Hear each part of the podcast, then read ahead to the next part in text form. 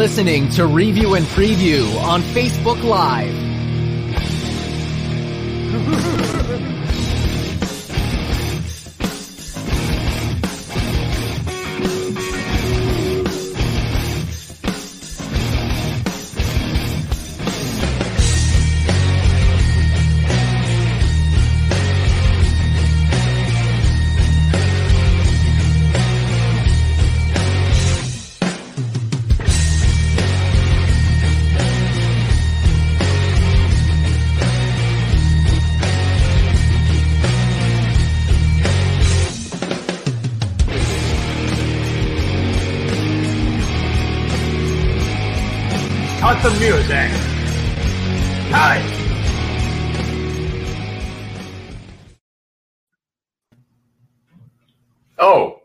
There.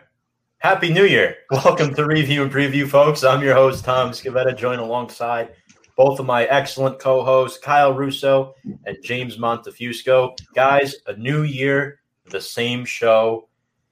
Little change here tonight in the studio. Really looking forward to it. Uh, welcome, guys. Thank you, Tom. Welcome.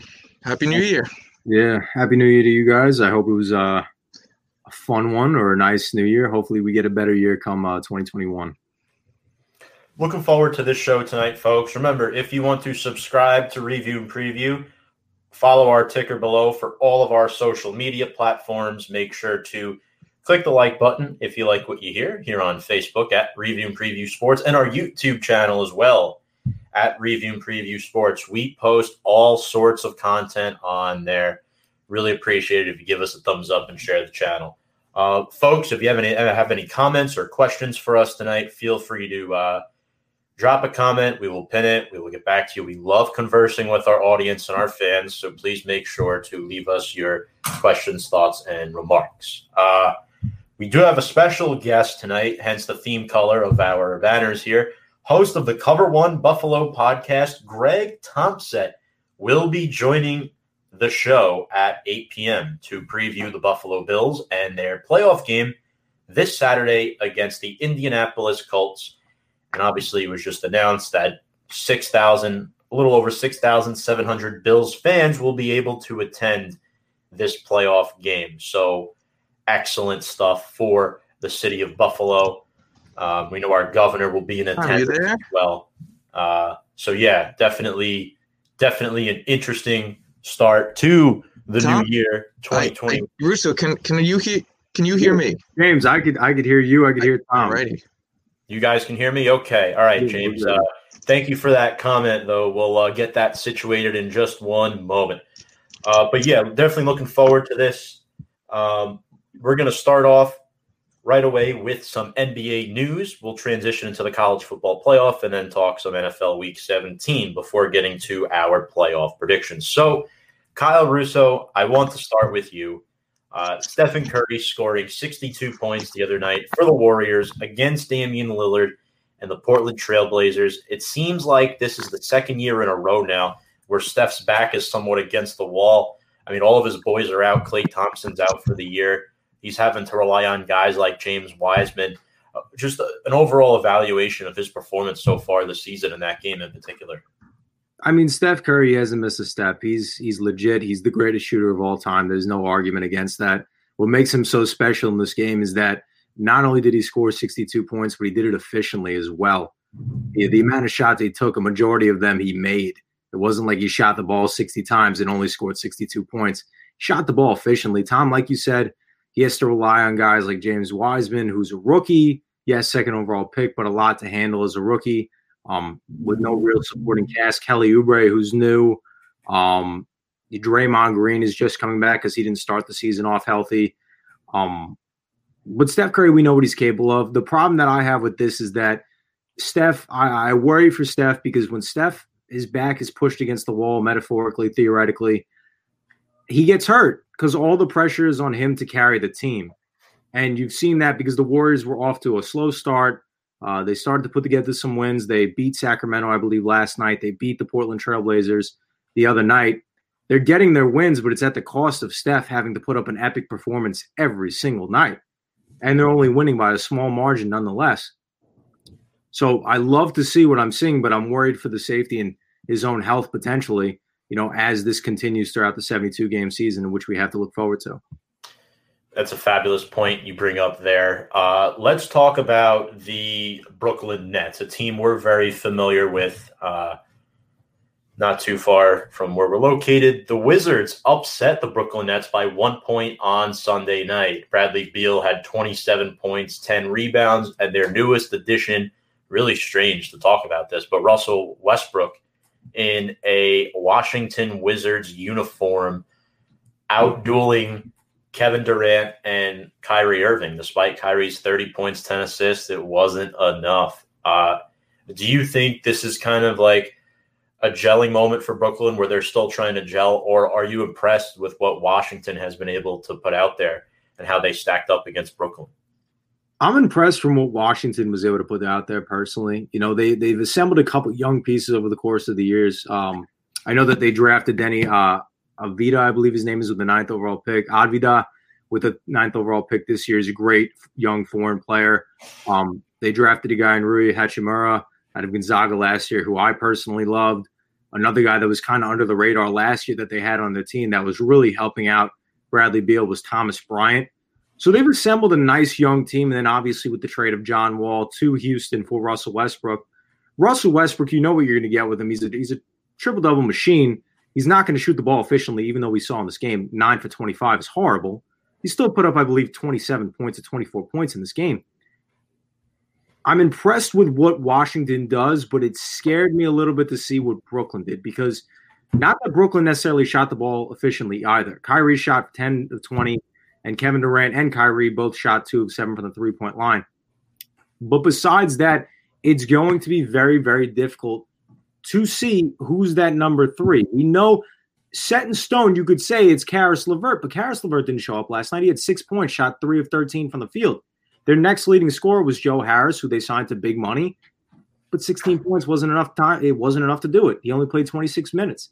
And then uh, Luwawu-Cabarrot, 14 points as well. And then Jarrett Allen, 14 points off the bench. My biggest worry with this Brooklyn team, and I think I said it on this show going into the season, was you know what Kevin Durant's going to bring to the table. You know what Kyrie Irving's going to bring to the table. My biggest concern is that when it gets rough and they start losing games, because that's what they've done right now. They've lost a couple games these last couple games. What is going to happen between the gelling and who's going to step up in that locker room? Because now you're seeing Kevin Durant's out for a week. That's another breaking news point. Kevin Durant now has to quarantine himself due to NBA protocols. What is going to happen when the load gets put on Kyrie and he's the leader in that locker room and they start losing? That's my biggest question with this Brooklyn team. Yep. I'll go as far as saying they're number one, number two, number three seed in the East, and even maybe a NBA Finals appearance, Eastern Conference Finals appearance. But what will happen during the regular season when they start losing games? That's the biggest question with this Brooklyn team, as far as I'm concerned. I agree. I think it's going to be interesting. And James, welcome back. By the way, uh, Thank your you. sound is all situated out now. Uh, Yeah, excellent go work. So yeah, let's perfect. Perfect. Uh, we just recapped Brooklyn. We're moving on to the New York Knicks, though, and I just want to make a final comment that that injury to Spencer Din Spencer Dinwiddie is definitely going to hurt their backcourt depth this season, uh, forcing Caris LeVert to become a starter now uh, instead of having that luxury of bringing him off the bench. So we move on to the Knicks, and the Knicks they beat Atlanta last night, 113-108.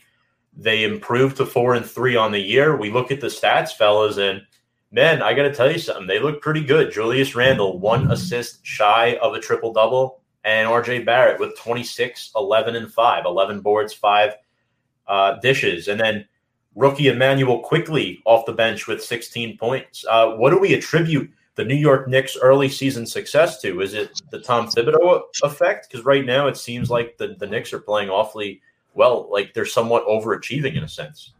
I think it's the stability of having proper coaching in there. Um, you know, uh, an argument that I heard, I think I read about it this morning a little bit.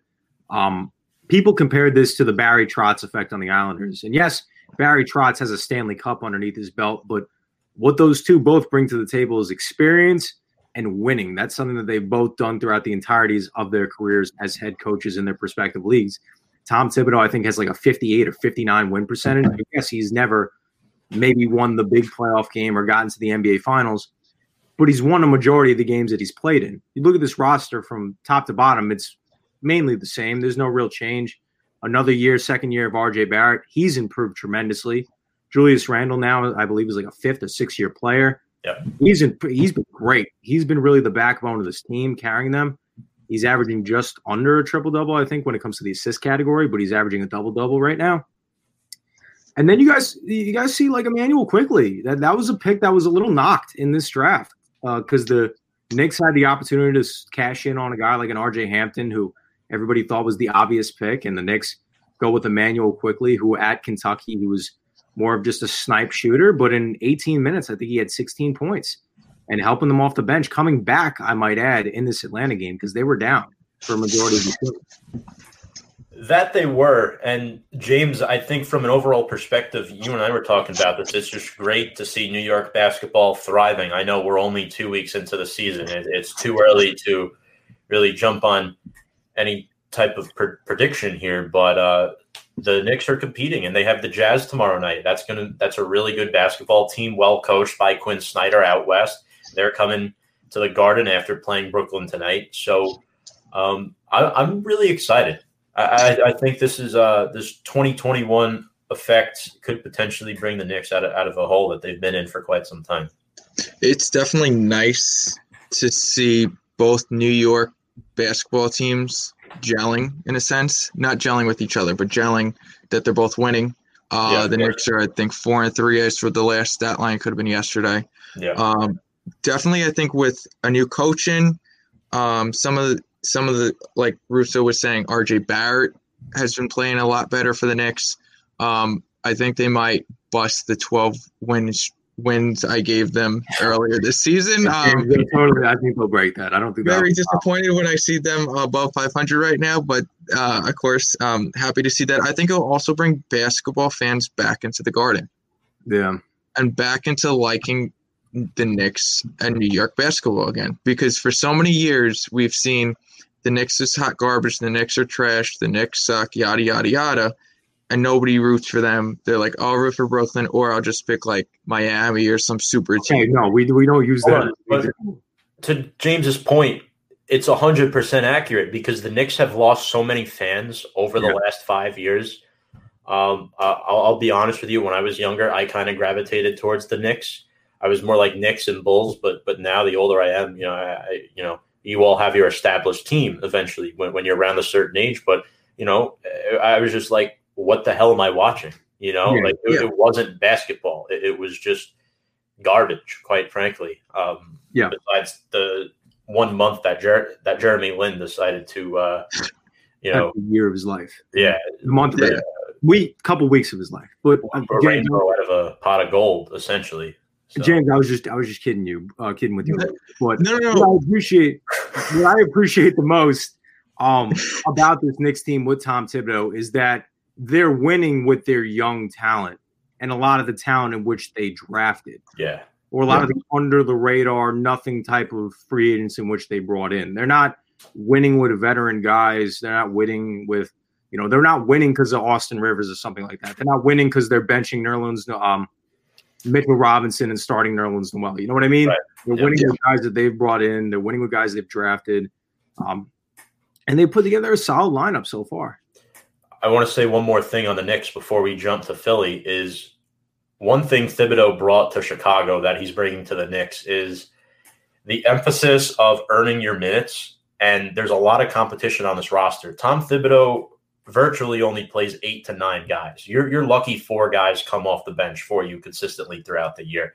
I mean, I remember it in, in Chicago. His three bench guys were Ronnie Brewer, Omer Asik, and Kyle Korver. There, there was really nothing past that.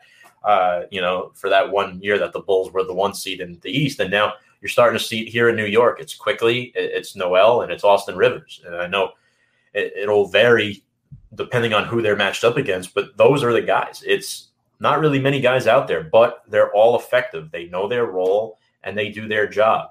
Um, speaking of doing your job and blowing up expectations, how about these Philadelphia 76ers, just about 90 miles down the New Jersey Turnpike, fellas? Uh, well, for me at least. And uh, I, I keep I keep forgetting that Long Island effect, but um, We're- an extra 10 miles or 20 miles, depending yeah, you're, you're more like 40 miles from me, 30, 40, something like that. Um, but yeah, so I just wanted to say Philadelphia is off to a hot start at five and one. Tobias Harris was named Eastern Conference Player of the Week. Now, a lot of people in the offseason were talking, oh, Doc Rivers, he's an overrated head coach. He's not going to come in and make Philadelphia, you know, a top team in the East. And I understand it's still early and you do somewhat benefit from your schedule. But uh, let's talk about the Sixers, man. What's clicking for them? I think it's a combination of multiple things. They got better shooting wise, and the opponents they've played, they've just outmatched them. Yeah, that's really what it's been. It's been the it's been the shooting, and particularly from one person. It's been the addition of Seth Curry. He's averaging almost 16 points per game in that lineup. He's shooting over 50% from the three point line and 50% from the field. He's been spectacular for them. But again, eh, do I think it's accredited to Doc Rivers? A little bit, definitely, because I don't think there's any argument who's the better coach between Brett Brown and Doc Rivers. I think that's hands down, you know, blatantly obvious. Right. But again, when it comes down to the nitty gritty things, it's it's Ben Simmons. That's the question with this team. It's only Ben Simmons is the question with this team. What is he going to be able to do? And to be honest, what he's done right now so far this season, 32 minutes a game, averaging less than 14 points, averaging less than 10 rebounds, and averaging around seven assists. You have to, yes, he's shooting 50% from the field.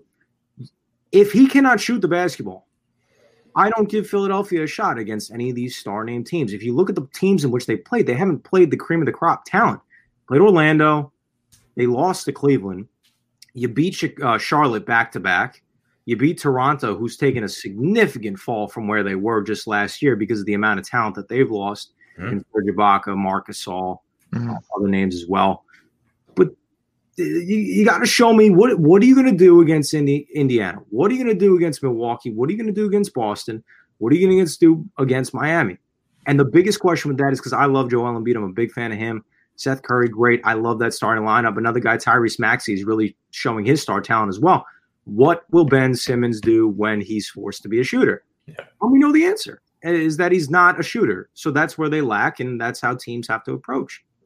And I think that's why they uh, acquired a bunch in the offseason, and not to mention Danny Green as well, uh, Yeah. Long Island kid going over to Philly. So a little closer to home for him. He's done a good job so far for them. But um, James, anything you'd like to add on this basketball segment before we transition into the college football playoff? Other than that, uh, New York basketball fans should be pretty happy in what they're seeing out of the Knicks. Absolutely. I know it's early. You know, a lot of them probably are like, I'm not getting my hopes up, but you should at least see some positive.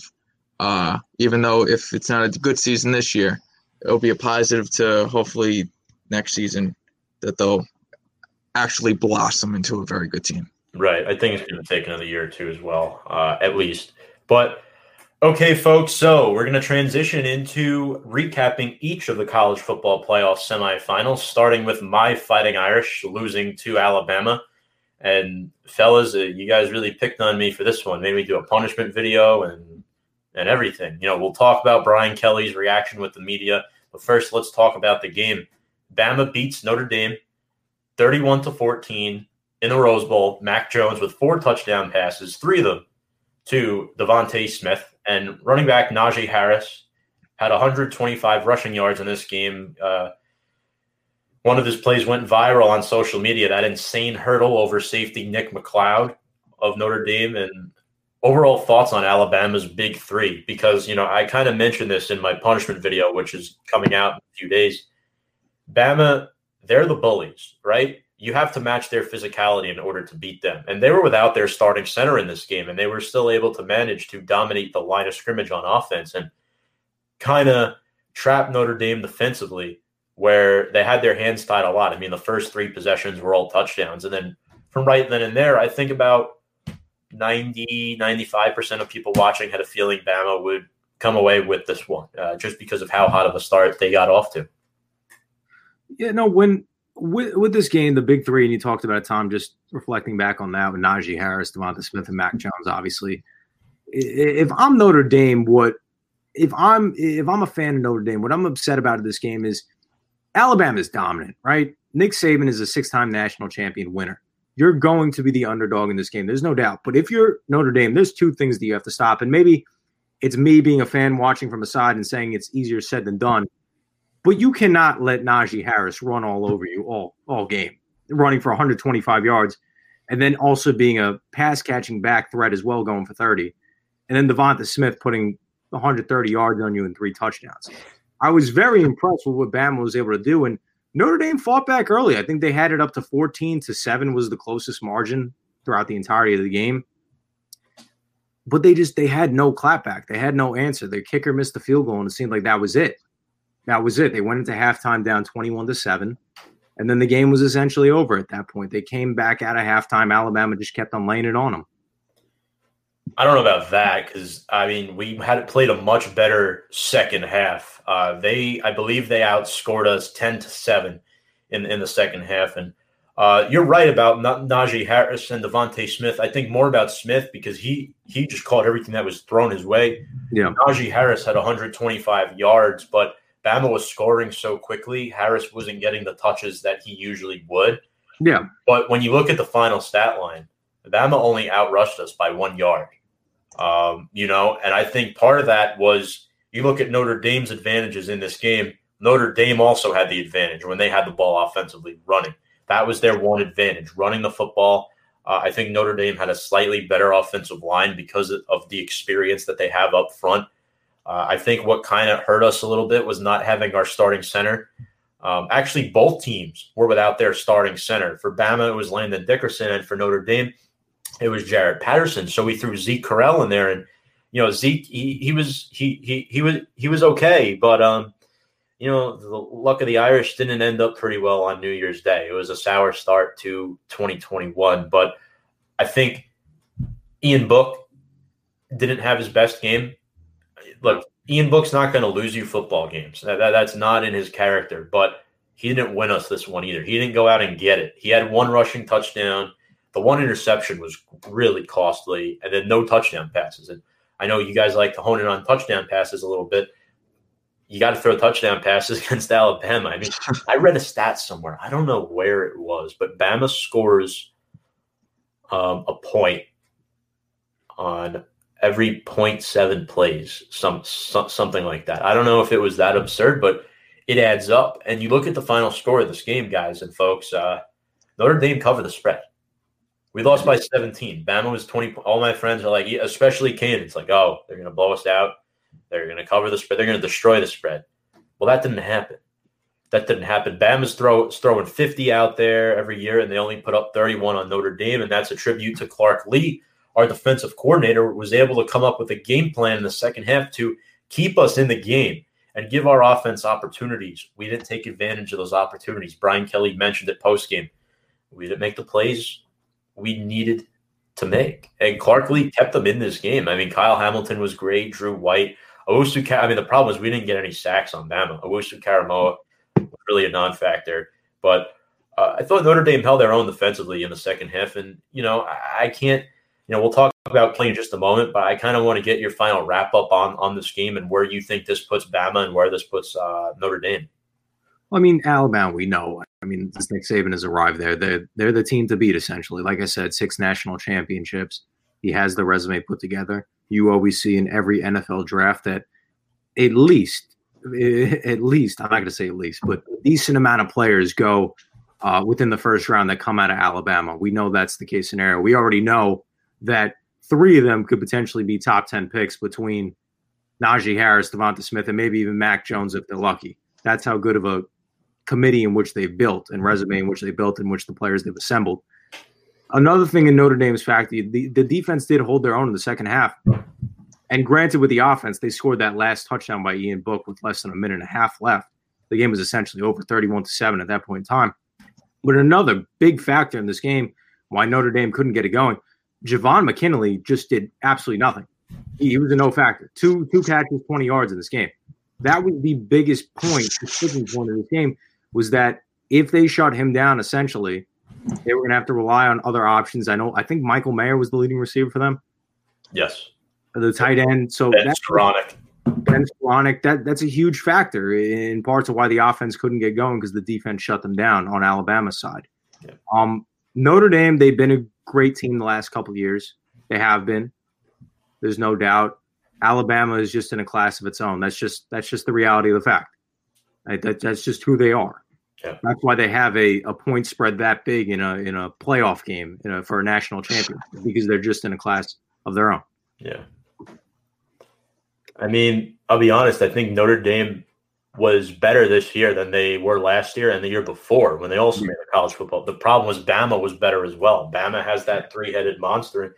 You know, I, I, the media kind of hit Brian Kelly a little bit in this game. The problem is these reporters, like, you know, they're just watching the game and like the final score and then like not necessarily all these guys know the ins and outs of football and they're just asking Kelly the, these dumb questions. I mean, they're I guess in a sense they're they're fair questions because of what the final score read, but Brian Kelly wasn't a fan because here's the problem. Notre Dame joined the conference this year and they held their own. They beat Clemson once. They they split against Clemson, you know. They deserve to be in there. And if you look at common opponents, they deserve to be in there over Texas A&M as well. The way they handled North Carolina, the um, pretty much the way they played Alabama. I mean, Bama routed Texas A uh, A&M. I think Texas A&M's beef was more with Ohio State at the time, but Notre Dame deserved to be there. They really did, and they're going to continue to get there uh, with under Brian Kelly. I'm very, I'm very confident under him that Notre Dame is going to continue to succeed. And it was just announced that Jack Coan, Long Island guy, uh, Wisconsin quarterback, is transferring to Notre Dame next year. So he's likely going to be the starter there. I know there's going to be training camp competition and whatnot, but I'm very excited for what you know they have to offer next year from Notre Dame's perspective and from Bama's perspective. And James, I'm sure you could piggyback on uh, piggyback me off this, but they're scary. They have NFL talent. You look at the players they have in the NFL: Derrick Henry, uh, you know, players on our own defense, Dalvin Tomlinson, Xavier McKinney, raw NFL players. That's what they provide, and that's why they're in this college football, with the exception of last year, year in and year out. They bring in some players that probably shouldn't even play most of their college career. They should just jump to the NFL. I'm serious. Yeah, I mean, that would, look at Derrick that Henry. would be the case. That would be. The I mean, Derrick Henry's a beast in his own, hitting another 2K Yeah. rushing yards. I mean, he, like if you watch Some of the- Derrick Henry high school highlights, that man did not need to go to college to show No. how he is. so, so some of those guys are just in a league of their own. So, Yeah. but anyway, No, I mean you're 100 percent correct. They are a different breed. They could probably beat the Jets thinking about it. But you know, let's move on to Ohio State Clemson because this was the good game. Th- This was the game that surprised a lot of people, turned turned a lot of heads. I think uh, a couple of heads here in Streamyard, including my own. Um, Tre- Trevor Lawrence and the Clemson Tigers fall to number three, the Ohio the Ohio State Buckeyes, 49 to 28 in the Sugar Bowl. Ohio State outscored Clemson 21 to nothing in the second quarter. Now, my first question about this game, before we kind of dive into Fields and Lawrence, early on in the game, there was an ejection against senior linebacker James Skalski. A lot of people were not a fan of this ejection. What did you guys think? Pers- uh, think personally, I-, I thought, you know, he should he shouldn't have been tossed. He he should have stayed in the game. I, I didn't think there was any harmful intent there, and you know, it proved to hurt Clemson later on in this matchup. I mean, there's an argument for both sides. I agree with you, Tom. I mean, I could see where and why, you know, you could think it is. Some plays, and we see it in the NFL all the time, where there's plays more dirty rather than others that are just accidents, right? Uh, one that comes to my mind this year in the NFL. Remember Jon Bostic going in on Andy Dalton uh, in Washington, that Dallas game? That's a dirty, that's blatantly dirty. This is nowhere near that level, but it's it's still questionable with the intent to hurt somebody. I, I see the argument. I agree with you completely, Tom. And I do think that it did play a factor in this Clemson defense because Justin Fields just absolutely torched them. He did for six touchdown passes. Six touchdowns. That, that right right there. Everyone's like, "Oh, Justin Fields, he's he's overrated, overrated." Yeah, it's more than a hand. Uh, 22 for 28, 385 yards, six touchdowns, one pick and overall, I think he proves why he's one of the top quarterbacks in college and why he is a top 2 draft prospect right now. Yeah. Uh, for the NFL and what even impressed me more was Trey Sermon's performance 193 yards on the ground. he dominated. He kept Clemson's defense on the field. That offensive line was fantastic. I thought Trey Sermon was a huge part of this game. You move to the other side of the ball in Clemson, Trevor Lawrence, I mean, his numbers were still good. Uh, 400 yards, two touchdowns. He did have an interception. His completion percentage wasn't as great as Fields was. Now, the question is obviously his Clemson career is over. Is he still the number one pick? Because now there's some people that are starting to say, well, if Field comes out and balls out against Alabama, now you have to have a serious argument as to who the number one pick is. I my my opinion, I think that is bogus. I think it's Lawrence, regardless of what happens in the national championship game. But I will say this: Fields is not playing 100. percent No, Fields is not playing 100. percent I don't know if you guys heard about it, but probably about an hour or two ago, they're now potentially postponing the national championship game um, due to some COVID outbreaks within the Ohio State program. So we'll see what happens with that as well. But hmm. well, if that does go in their favor, obviously Justin Fields will be able to get healthy, and in a sense, will be the good thing. We'll see the best product out on the field. You know, some people call it, you know, whatever it is. I I, I don't think somebody's lying about COVID, but um, in terms of the argument between Trevor Lawrence and Justin Fields, I think it's still hands down Trevor Lawrence. I think everybody in the National Football League knows it's Trevor Lawrence. Did Justin Fields ball out of his mind? Absolutely. Did he outperform Trevor Lawrence? Absolutely.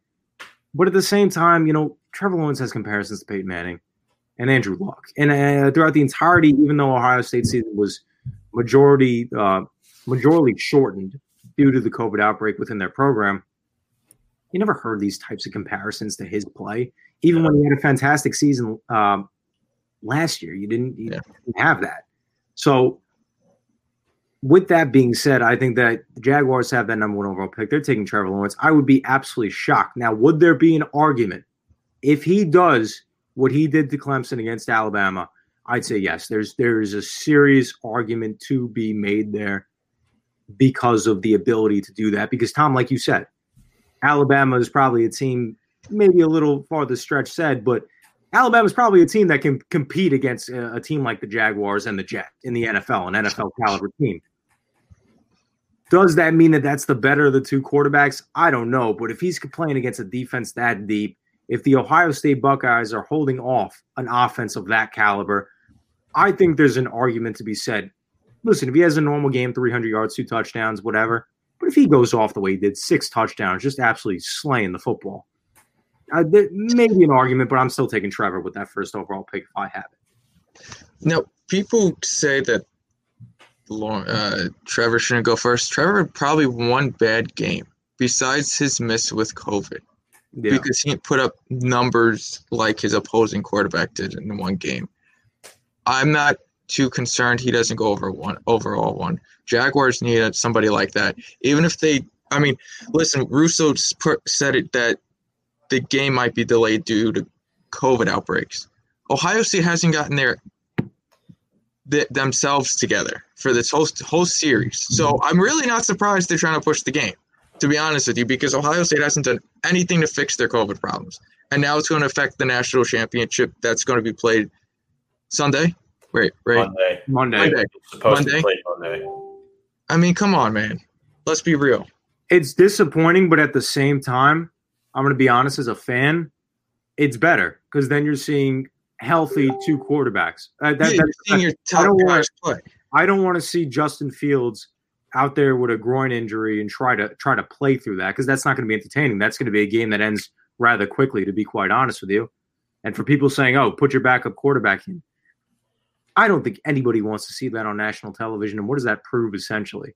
What does right. that mean? No, I agree with your point, but I just want to say, did you see what Nick Saban's daughter tweeted? I did see that. That was a little obnoxious. What? I, I I agree, but what if that's true? I mean, just to play devil's advocate here, like, what if that is true and they're trying to stall so that Fields could be hundred percent?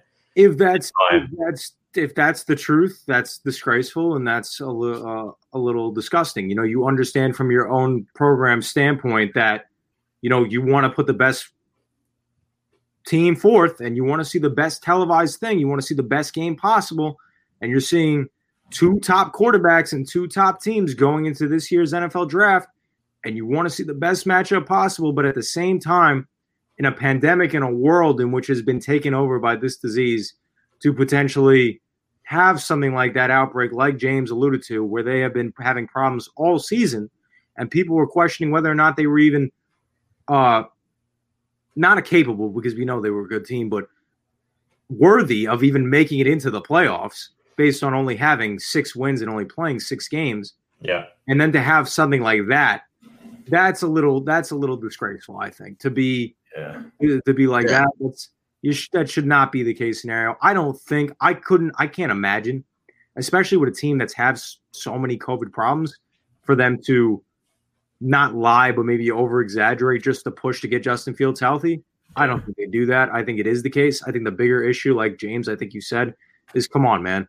This is like the third or fourth time already. Please, you know what is it? What does it take to get your situation under control?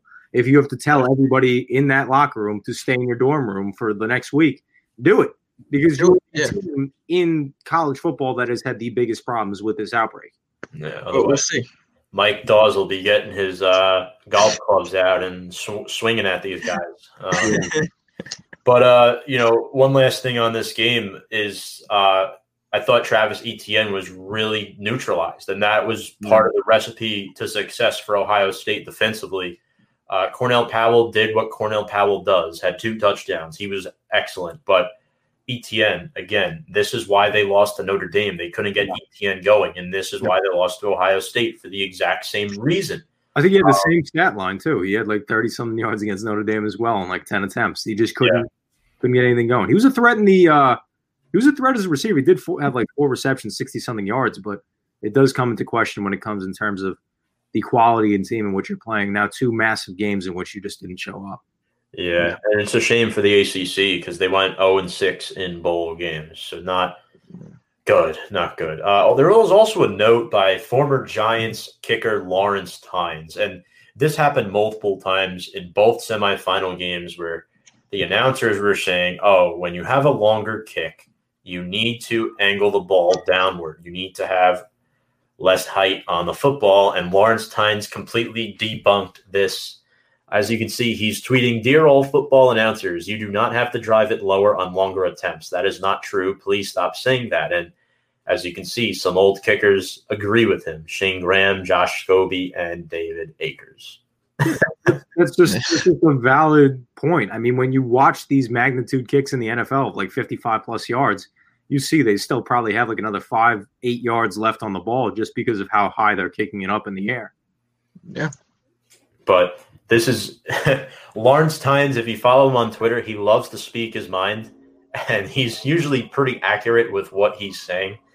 Um, you know, he's a lot more accurate on Twitter than he was with the Giants. But uh, in my opinion, personally, I, I you know what, I I, t- I take that back because he kicked us into two Super Bowls. But uh, that that conversation should be brought up another day. Let's uh, quickly here give you folks the line in the national championship game. The last I checked, Bama was favored by seven and a half. Now, Najee Harris, 24 touchdown rushes on the year. DeVonta Smith, 20 touchdown receptions. And again, no Jaylen Waddle, but he apparently he did practice today. So there's a chance he could suit up for this game. I think it's unlikely, but that'll be real, real interesting. And I think with or without Waddle, I'm going to ask both of you this question: Does Ohio State have a chance? I'm not going to say you don't have a chance. Of course, you have a chance, and obviously, you know the committee thinks they have a chance, and betters and networks think they have a chance with giving it just a seven point spread. But again, it's going to take Justin Fields not to carry the team on his back, but he's going to need a performance, maybe not to the magnitude in which he did against Clemson, but you're going to need to have probably at least 350 passing yards and at least three touchdowns to potentially even compete in this game. And Trey Sermon has to do what he keeps on, what he's done the last two weeks uh, of college football. He, he needs to keep on doing that. That's the way that Ohio State is going to be able to keep up with this offense because Najee Harris seems to be an unbeatable force. DeVonta Smith, I believe, broke the receiving touchdown record uh, for college receivers all time. That's going to be hard to stop. And then Mac Jones as well, who people don't necessarily talk about as much. He's been absolutely spectacular this year, you know, competing for a Heisman um, and maybe even an argument potentially for him to get it. You know, all three of those guys could potentially win the Heisman, especially Trevor Lawrence, um, missing a game or two because of the COVID 19 virus. any one of those guys could win the Heisman Trophy. And so it's going to be very difficult to defeat that three-headed monster for Ohio State. But I don't see any which way and how Alabama's going to lose this game. I mean, you never, you never. One thing in college football the last ten years, you don't, you don't bet against Bama. You just don't do it. Uh, did you want to give a prediction for that game while we're at it? Oh, score wise? Um, yeah, yeah. Sure.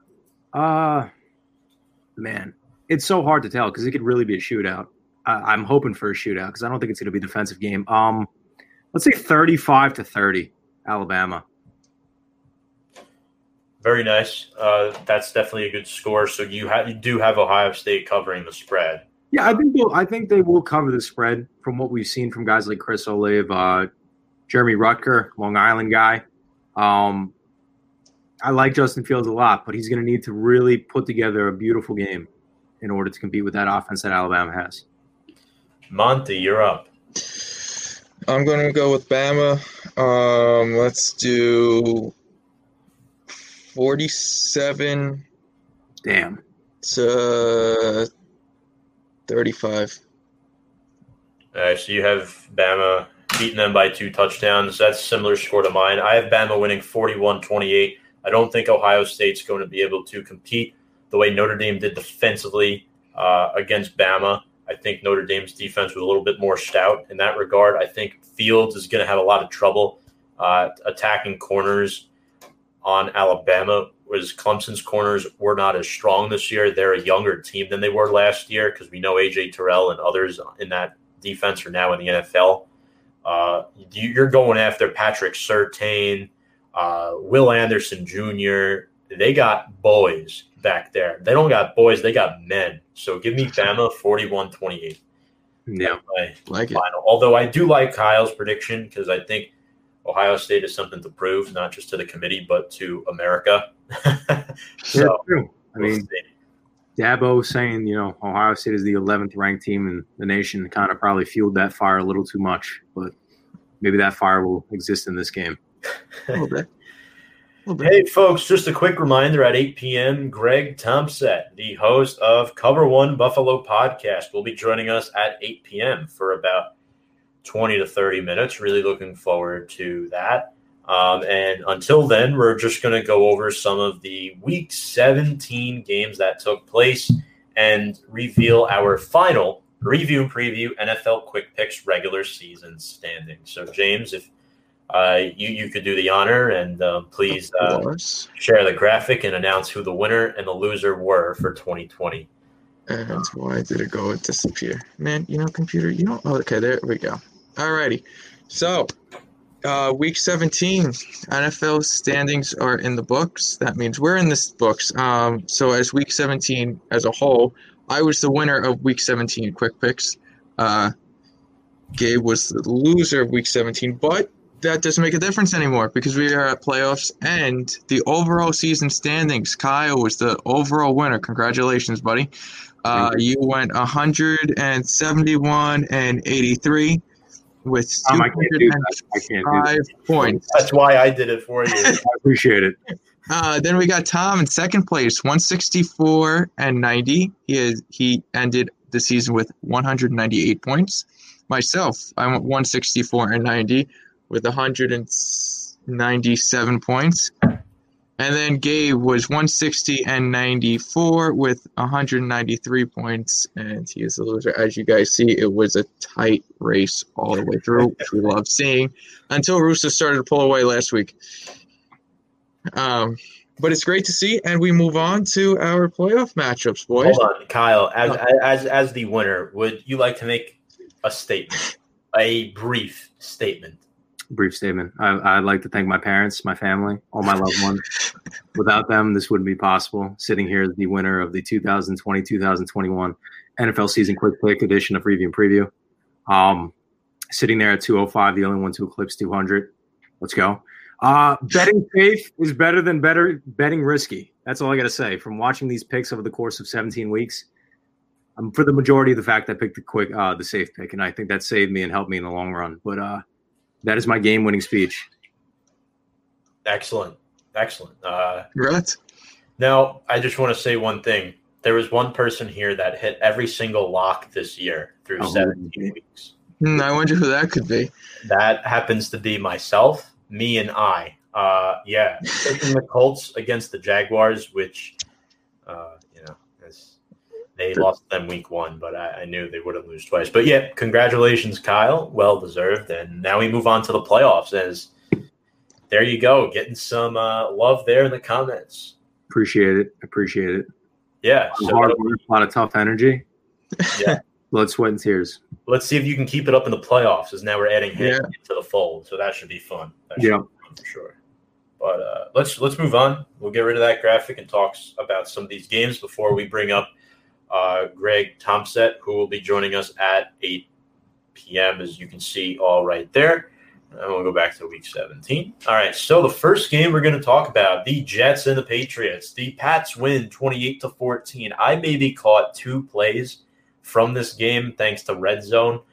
Uh, look, New England has now won 10 straight against the Jets. Uh, you know, it's bad when, um, you know, you're in New York and not watching the Jets game. But uh, yeah, Adam Gase was fired on Sunday evening. The Jets finished 2 and 14. And now The- the- yeah, you know, now the real question is what's the future of Sam Darnold? I mean, we'll talk about the head coaching vacancy next week and who they're going to be interviewing, but for right now, like, what does the future hold for Green Eggs and Sam? You know, the storybook seems to be coming to an end in New York unless the new head co- I think it all depends on who the new head coach is, if he wants to retain Sam or if he wants to start fresh. But right now, Joe Joe Douglas seems to be more worried about the head coaching position. Yeah, that's it's going to be difficult, and it's going to be based off of. You know, a lot of people gave Joe Douglas a lot of a lot of hate. Didn't cut him a lot of slack. Everybody got to every, people got to remember that the Jets, which was absolutely ridiculous, allowed Maccagnan to draft for them, and like a month later, they fired him and hired Joe Douglas. So Joe Douglas has essentially had one draft, and in that draft that was last year, he did a pretty decent job. I'd give it a B plus. Mekhi Becton is probably one of the best rookie tackles in the league. Denzel Mims was nice. Uh, Austin Davis, Ashtyn Davis, uh, I think a great young safety. Um, the guy Hall out of Virginia, I, I think is a great player as well. He's had a successful, successful draft. Now they have a surplus of picks. I think they could do a great job with that.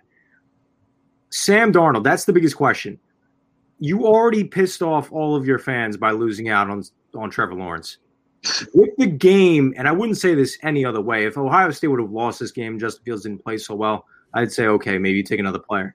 With the way that Justin Fields plays, and if he plays somewhat similar to that extent, even if he loses the game against Alabama, it is going to be very difficult to tell your fan base that we will not be replacing him with a Sam Darnold with Justin Fields. Because Justin Fields is great. Justin Fields is great. He's a great college player. We know Yeah. that already. Yeah, I think he was the number one quarterback coming out of high school, originally with Georgia and then transferred over to um, Ohio State. It's Yeah. really hard to tell your fan base we're not replacing him with that guy. Yep. At the same time, I don't think Sam Darnold, and I'm a Sam Darnold advocate, I don't think he's been the problem. Uh, We, we want to talk about a team that hasn't given him the proper sources. That's the Jets. The Jets have done nothing. They, they slapped together some offensive line and, you know, made a splurge on the offensive line that was bigger money than any sort of success that actually translated. You had Frank Gore as your starting running back. Love Frank Gore, but the guy's like 38 years old. That can't be your starting running back. You have no wide receivers. You have Braxton Berrios essentially starting for you the majority of the season. Sam Darnold missed a lot of time as well. You got rid of everybody. You had opt outs by CJ Mosley, which was probably your best defensive player going into the season, with the exception of Jamal Adams and then Marcus Maye over the course of time. They have a lot of they have a lot of picks. Joe Douglas has stated that Sam Darnold is the guy. He keeps on saying that. I really do think he's true to his word. I really don't think they're going to take a quarterback. I hate to say that because I'd love to see Justin Fields in New York or maybe another quarterback. I know people are saying Zach Wilson, but I think Sam Darnold's their guy. I think it's their guy. I agree with you, Kyle. Um, James, I want to get to you here and focus on New England and Cam Newton. Obviously, he had three touchdown passes on Sunday, which that was probably the most he had in a game all year with them. Oh yeah. Uh, Yeah. do you think he's back, or do you think New England looks to the draft or free agency for a quarterback? I know a name that's been thrown around is Mac Jones potentially come in for them, or they they, they could try Jarrett Stidham again or try to sign somebody?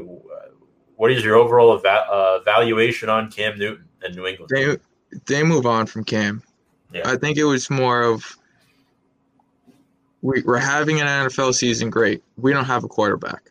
Yeah. Okay, let's see. Let's see who's available. Oh, Cam Newton. He he's a dual threat. Haven't seen that in New England, if at all, because Brady was more of a pocket passer. Yeah. Um. So look, they're like, why don't we try something new? Which I get. It failed miserably because there was I can't count how many games on my fantasy league that he had to be injured, had to be pulled from the game because he just looked like hot garbage. Um, he's not the answer there. He's gone. Either they draft or they look elsewhere within the league. They either start trading, um, or free agent. I mean, Carson Wentz. God knows what that situation holds. If they want to spend that much money on a on a injured prone quarterback at times, do they want to do okay? Carson Wentz is somewhat of a Cam Newton. Do they look to Chris Herndon that came in for most of the times uh, for Cam Newton? Right. No, Chris, No. Chris Herndon's the tight end for the Jets. Oh, Uh, You mean Jarrett Stidham? J- yeah, Jarrett Stidham. You know what? Sometimes I get confused when they go rolled out wide and they throw a f- pass, but they look somewhere else. They don't stay with Cam. And the, even before Sunday's game, there was r- rumors saying that Cam's gone. They're they're checked out from him. They're Yeah. definitely checked out, and New England will be missing the playoffs for the first time since 2008. Uh, speaking of New England, Tom Brady clinches the five seed down south in Tampa Bay. They beat the Atlanta Falcons 44-20 to uh, to 44 to 27. Bucks go 11 and 5 for the first time since 05. Brady helping AB get that bonus and you know, this seems like the team of all rejects. You got Leonard Fournette, you got Antonio Brown, you got a bunch of characters down there. And, you know, a lot of people are saying they can make some noise in the playoffs. So I'm, really excited for what they got. I think they have a pretty favorable matchup on, uh, I believe, Sun Saturday evening. Yeah. That's the night game against the Washington football team. And yeah, I, I, th- I think Brady's going to be living the life uh, down in D.C. that night. Yeah. Do we know the status of Mike Evans? Because I know he left with like a knee injury. We do not. Um, Yeah, I know what that. we do know is Washington and uh, Alex Smith. That's not looking too hot right now. Ron Rivera stated, I believe, yesterday they might have to use a rotation between him and Taylor Heinicke in that game, which is not a good uh, a good sign. I mean, th- you got to play Smith, but you know these are the words of their head coach, so uh, yeah, that's definitely That's troublesome. situation in a playoff game against Tom Brady, but I, definitely not an ideal situation. But Heinicke did play with Rivera in Carolina, Yeah. so there is a little bit of familiarity there. Um, but the one game I want to talk about before we bring up Greg Thompson, who will be joining us at 8 p.m. in just a few moments, folks, of Cover One Buffalo podcast, Buffalo Bills fan, and Pittsburgh and Cleveland. The Browns win 24 to 22, clinching their first playoff berth for the first time since 2002.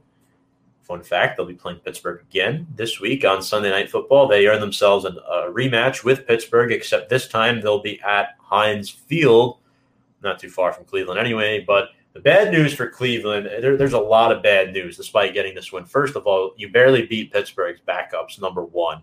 Uh, number two, Olivier Vernon tore his Achilles, and Yeah. that eliminates the element opposite of Myles Garrett, and arg- arguably your second best offensive lineman has COVID. Joel Bitonio, three-time Pro Bowler. You're not going to have him, and you're not going to have your head coach Kevin Stefanski either. feel bad for Browns fans. Can you imagine not making the playoffs for that long and then have all of that crap unfold in one week? I don't because they backed in. I look, don't don't get me wrong, they won 11 games this year and they deserve to make the playoffs, but you could also make the argument and kudos to Kevin Stefanski for making it. Four of their wins came against the NFC East, two against the Bengals, one with Ryan Finley, and then they had nail biters against Jacksonville and Houston. It's true.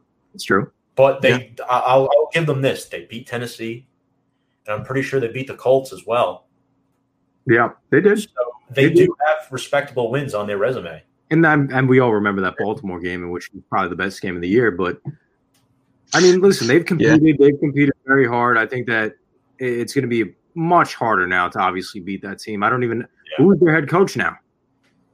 Uh, the special teams coordinator, uh, I believe that's I want to say uh, Mike Starts with like a P. Pfeiffer. Yeah, Pfeiffer. Mike Pfeiffer, I think that's how you pronounce it. Yeah, he will act as the head coach on Sunday night, which uh, I heard somewhere St- Stefanski is desperate to call plays from home. But I mean, I mean, can you do that? Can you do that? I don't know. If I, mean, I, don't, I don't think so. You, because then you're listening to the announcers on TV and you're adjusting play calls and everything else. I didn't think about it You like know? that. That is true. Oh man, but it'll be an interesting rematch. We'll uh, you know we'll preview that more in a little bit. But uh, other matchups that were really fun to watch on Sunday. Again, game didn't have much implications, but the Vikings did beat the Lions thirty-seven to thirty-five. Rookie receiver Justin Jefferson made a record most receiving yards by a rookie in the Super Bowl era. So congratulations to him, and he's one of the four finalists for Offensive Rookie of the Year, in addition to Justin Herbert. James Robinson, and then who's the fourth? It's on the tip of my tongue. Uh, I have no idea. I just knew it was those three. yeah, Robinson, Yeah. Herbert, and then there's one other. Oh, Tua. Tua's the fourth. Really? That's it. Yeah, they threw him in there because it probably were a replacement for Burrow, realistically Yeah. speaking. Um, Uh, yeah. so impressive win for Minnesota, and then Baltimore destroyed Cincinnati, thirty-eight to three, franchise record, four hundred and four rushing yards.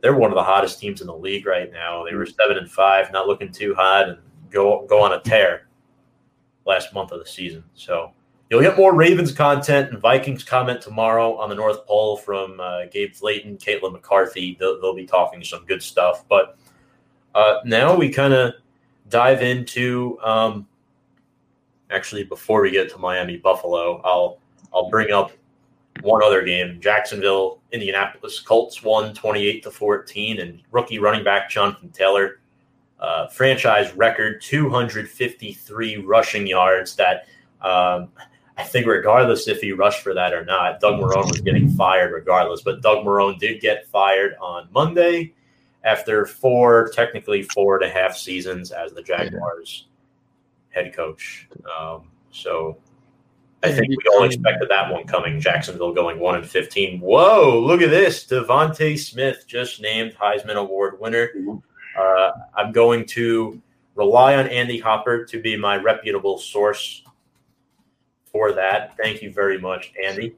When was the last time a receiver won the Heisman? Or is that when was the last time a receiver won the Heisman? We I know. believe the last receiver to win the Heisman. Oh, I don't even know if it's happened before. I know the last. I mean, Charles Woodson was a defensive guy who who won it. I don't remember the last receiver to win the Heisman. That's yeah, that's very impressive for DeVonta Smith. Congratulations to him. Uh, first since Desmond Howard, that's who it was, 1991. He did was the last wide receiver to win the Heisman. So awesome, awesome stuff. And uh, our guest is here backstage, and it looks like he's ready to go.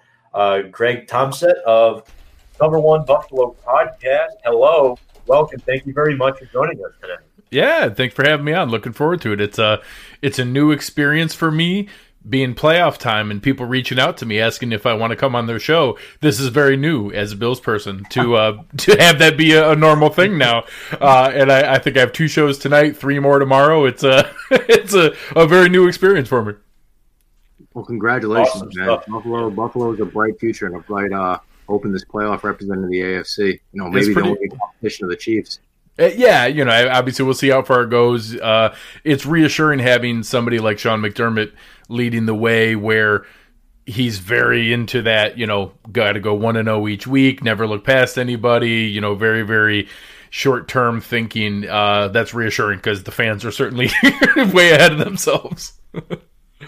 Yeah, no, and thank you much for uh, thank you very much for joining us, folks. If you're watching, remember to go check out the Cover One Buffalo podcast. Um, Greg, where, where where can the folks find that stream at? Sure. Uh, so uh, my friends and I run uh, cover1.net and the Cover One app, so you could find, um, you know, obviously I focus mainly on the Bills, but we have guys. Eric Turner is one of the best film film breakdown guys in the business. Uh, we have a ton of great draft coverage, all kinds of different stuff that's not just Bills focused, even though that's where most of my attention goes. Um, so all kinds of good stuff you can check out there. You can find it uh, at Cover One and the Cover One Network. You'll see all of our different shows, all of our different feeds, um, anywhere YouTube, Periscope, Facebook, all the different places that you can find uh, anything, and then all your normal, you know, Spotify, iHeartRadio, and, and the Google Play and iTunes for the Cover One Buffalo podcast. Love it. Make sure to subscribe to that, everybody watching. I'll make sure to do that after tonight. And um, Greg, the Bills, they beat the Dolphins, and oh my goodness, they didn't beat them. They slaughtered them. 56 points. And of course, we know Miami was four, uh, one of five teams competing for four playoff spots in the AFC on Sunday. They were the odd one out. They will pick third overall in the 2021 draft. Um, however, the Bills finished 13 and three, making the playoffs for the third time in four years since Sean McDermott came over as the head coach in Buffalo, and this is their first AFC East title since 1995. Congratulations, getting that two seed. Yeah. Um, I've got to ask you, what's changed as far as them consistently making the playoffs up there? What what has changed? Um, so obviously, sustainability in the NFL is from leadership and the fact that all three guys at the same time, you have Brandon Beane, Sean McDermott, and Josh Allen. That's where those things come from. So obviously, early on, it was very much in spite of Josh Allen um, and you know the talent that they built around him, the players they signed. You know, the first two free agents that were signed when they walked in the door were Jordan Poyer and Micah Hyde. You know, that's a pretty strong foundation. Then you follow it up. Your first two draft picks are Tre'Davious White and Dion Dawkins. Um, you know that that's a pretty good foundation to lay. Then the next year you come back, you sign John Brown and Cole Beasley, you sign Jon Feliciano. Your first two draft picks are Josh Allen and Tremaine Edmunds you know, if you come in and start making hits like that to put put things together, you're going to have an opportunity to turn things around. So it it came at the time a franchise was completely bereft of talent, which on the downside meant there was nothing in the cupboard. On the upside, it meant there were no bad contracts. There were no overpaid players. There were no guys coming up on an extension that you're not sure if you should pay or not, they got to pretty much start from scratch and then rebuilt it. So right now, Jerry Hughes and long snapper Reid Ferguson are the only two players that are on the roster pre Beane and McDermott, um, and they've been able to to run with it from there. That's awesome. I know uh, we're rooting for Buffalo in the playoffs as well as native New Yorkers, so that's going to be a lot of fun to watch. Um, as you you could obviously see see my background, but um, Kyle. Yeah, Greg. Well, first off, uh, obviously, congratulations. Obviously, as a native New Yorker, and my team in the New York Giants not representing us very well this year. I'm rooting for your Buffalo Bills this year, and hopefully, uh, as I said earlier, hopefully a good feat potentially for the Kansas City Chiefs as they potentially can get to that AFC Championship level. But let's not hype it up too much. Don't want to jinx anything. One at a time. but Josh Allen, you know, with the exception of guys like Aaron Rodgers and Patrick Mahomes, has been right up there putting up MVP caliber numbers this year, just in his just in year three. But talk about his development this year and what impresses you the most about him. So the development is what impresses me the most. It's it's kind of inherent in, in, what's gone on. And early on, when he was drafted, and you know, I, I'm very comfortable with analytics, with the statistical analysis that showed why people said he had the highest probability of any top 10 pick to bust they weren't wrong. He did. Like the, the statistical models don't lie. He really had the highest probability. The things that they didn't know, and the reason that the team was jockeying all day to trade up for him and fell in love with him is because they met the individual, the person they saw, the humility, the work ethic, the willingness to be coached, the fact that the guy's going to rip his mechanics down to the studs and rebuild them with Jordan Palmer every offseason. You know, I joke all the time that Josh Allen is what Jeff George or JaMarcus Russell could have been or were supposed to be. Um, just they walked in and assumed, no, I'm already have this God's gift attached to my right shoulder. I don't need to worry about any of the rest of this stuff.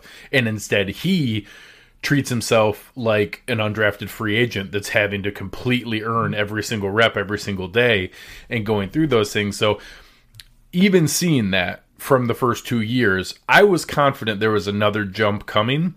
Anybody who told you they saw this coming is either on drugs or lying. Yeah, either one. it's uh, even the most optimistic fans telling you that he was going to be uh, honestly a pretty fair debate for MVP in the NFL and at worst third, but probably going to end up coming in second in MVP voting. Nobody saw that. Nobody saw that coming. So the fact that he's been able to put this together and gone on this kind of run is every Bills fan's, you know, greatest fantasy of, of what we can put together here. Because in today's NFL, quarterback success is what makes you sustainable as a franchise. So feeling like you've hit on that guy, um, it's just really exciting that this is hopefully the first of many runs. But you know, putting that together with the the health and all the things that they have going for him now, hopefully they can cash in while he's on his rookie contract.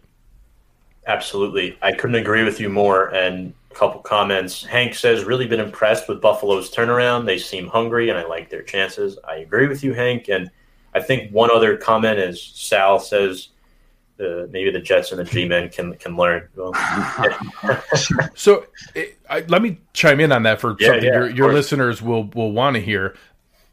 I'm excited as a Bills fan about what Josh Allen has established. There's going to be good news and bad news that's going to come from that.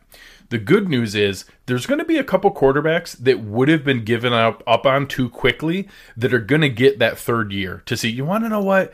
Maybe if we build right, maybe if we put the right talent and the right weapons around him, may, maybe we got one more year there. From a you know a selfish standpoint, there's going to be a handful of head coaches and GMs who get fired thinking that they can just wait and find the next Josh Allen. He didn't have the largest historical improvement in NFL history and all of a sudden that's just how that's going to work now and more people are going to do that. that that's probably not what's going to happen i will say one of the guys that i think is worth that third year i think is daniel jones i, I think that when there's so much based on athletic talent and traits and you're kind of trying to bring it together and you're not sure where it's going to come out but you know that the upside is an elite athlete with elite arm talent those are the guys that are worth waiting on. When it's, hey, you know, it's it's you know timing and accuracy and, and pinpoint ability. That stuff you should see pretty quickly. Like if, if Baker Mayfield wasn't good right off the bat, he was never going to be good because he was already fully formed into what he was going to be. It was like he was either going to be good or he was never going to be good. Someone like Jones is closer to that Allen mold where there's a chance you might not see his best ball until his third year. So, I, not that I'm predicting that that's what's going to happen, but those are the guys who deserve a little bit more time, and maybe Josh has, you know, cracked that door open a little bit for some of them. That's definitely so. an interesting so. take. Uh, I agree with you, Greg. Kyle, Kyle, and I have very differing views on Daniel Jones. we we butt heads every single week in phone calls and hours. But back to the Bills, because um, I know you have a busy schedule tonight. I just want to say, Josh Allen. Obviously, the accolades speak for itself. First player in NFL history to have over 4,500 pass yards, 35 touchdown passes, and five rushing touchdowns in a single year. And a lot of that is because they finally brought in a number one wide receiver in Stefon Diggs, who has racked up a lot of those numbers. He's been great. This offense has averaged over 31 points per game this year, good enough for second in the league. Diggs, I mean, he led the NFL in catches. He can't ask for much more. And in yards, too. How do you evaluate his first year in Buffalo and what he's been able to do? Uh, similar to my comments on Josh, like uh, even the most optimistic Bills fans, I don't know that anybody saw 127 for 1500 yards coming in. So I was pretty yeah. excited. And so coming into the year with obviously slightly tempered expectations for Josh, I was excited because a guy like Stefon Diggs is such a good route runner. He can visually flash open. In the NFL, open is normally, hey, the cornerback's just here off of you and you know that's open enough no, he roasts dudes and like you can see him open and nobody's near him. That, in my mind, was a gift for somebody like Josh Allen with the arm talent where he might not anticipate the throw, but he's like, oh, I see Stefon Diggs over there, and he can get the ball there before the DB can break on it. Um, what happened was he's done that, and Josh took three steps forward in his ability to read progressions and anticipate throws. Another, you know, underestimated piece of it is the Bills had a solid receiving corps before that. You know, John Brown put up wide receiver one numbers last year, even though he's not truly a wide receiver one in anybody else's offense, but he, you know, put up 1,200 yards and 68 catches and a, a nice season. Cole Beasley was a really nice number two receiver. Well, now when you bump him down to John Brown as your number two receiver and Cole Beasley is your number three and Gabe Davis comes aboard as a rookie, now all of a sudden everybody's one notch down. So when the defense has to pay that much attention to uh, to Stefon Diggs, well, you can't cover John Brown one on one with no safety help. And hey, you can't put a linebacker on Cole Beasley. And now when you give teams that choice and they're like, oh, you're right, we can't do that. We better tilt a little bit back. Well, you just left Stefon Diggs in single coverage and there's no human on earth who can do that. It was just, it's turned into this genuine pick your poison where if you don't have a really great scheme, um, it, there's just not a combination that's able to get them covered at the same time. And he unlocked that by, you know, adding somebody at the top rather than maybe drafting somebody and hoping they could contribute as the year went on. He unlocked it from game one.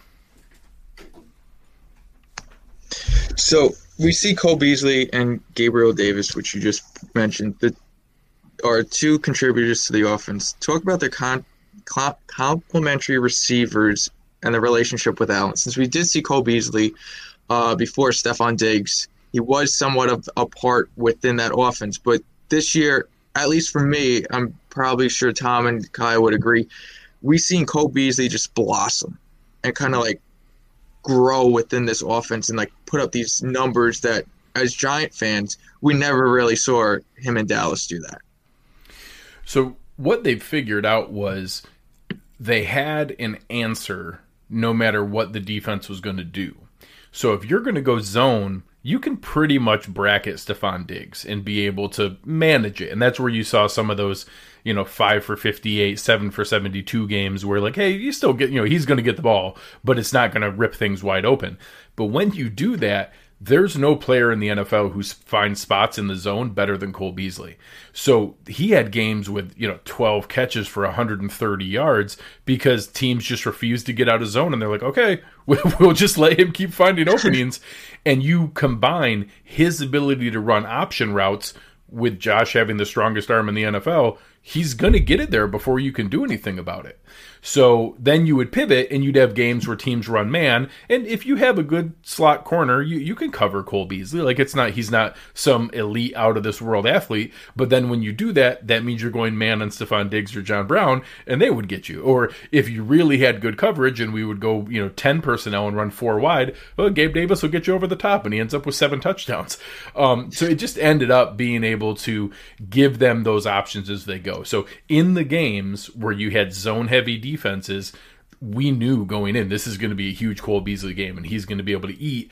And he had enough of those where, short of him getting dinged up here, you know, um, second to last game of the year, he would have had a thousand yard season and would have had a really nice total. But we're just hoping he comes back for the playoffs.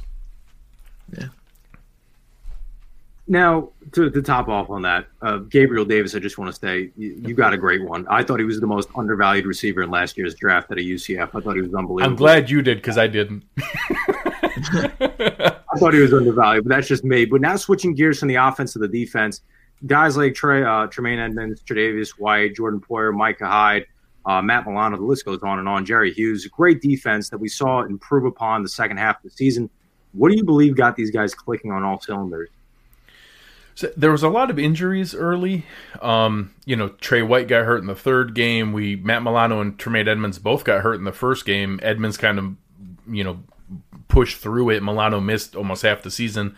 Um, you had we didn't have the same secondary for consecutive games until like the ninth game of the year. So there were always bits and pieces missing the only group that was healthy was the defensive line, where it was half new players. So we were had to replace Jordan Phillips and Shaq Lawson. They did. They brought in Mario Addison and Vernon Butler and, and Quinton Jefferson, but they were all new and didn't have the chemistry, you know, running stunts off each other and things like that. So the combination of the injuries, new players coming out of camp, it was a huge step back. I mean, the Bills had had a top three or four defense for four years in a row. It was a huge step back. So at first we were like, all right, well, I guess our offense is scoring a lot. This is cool, but man, they're giving up a lot of points. And then had some rough games there in the middle. And then all of a sudden, as we came down this crazy stretch that the Bills have ended the season on, they started to get everybody healthy. They had really weird luck. I actually posted a, a tweet earlier coming out of weeks uh, week eight, uh, where they beat, barely beat the Patriots and Cam fumbled as they were going into the end zone, and the Bills recovered it to lock up the win. Um, coming into that game, they had 17 guys in the injury report, and it was just madness of trying to keep track of everything. Well, they somehow went through there with having the least guys in the NFL go on season-ending IR, so they kind of had to muddle through it for a while. But right now, besides Cole Beasley, they've basically gotten everyone back.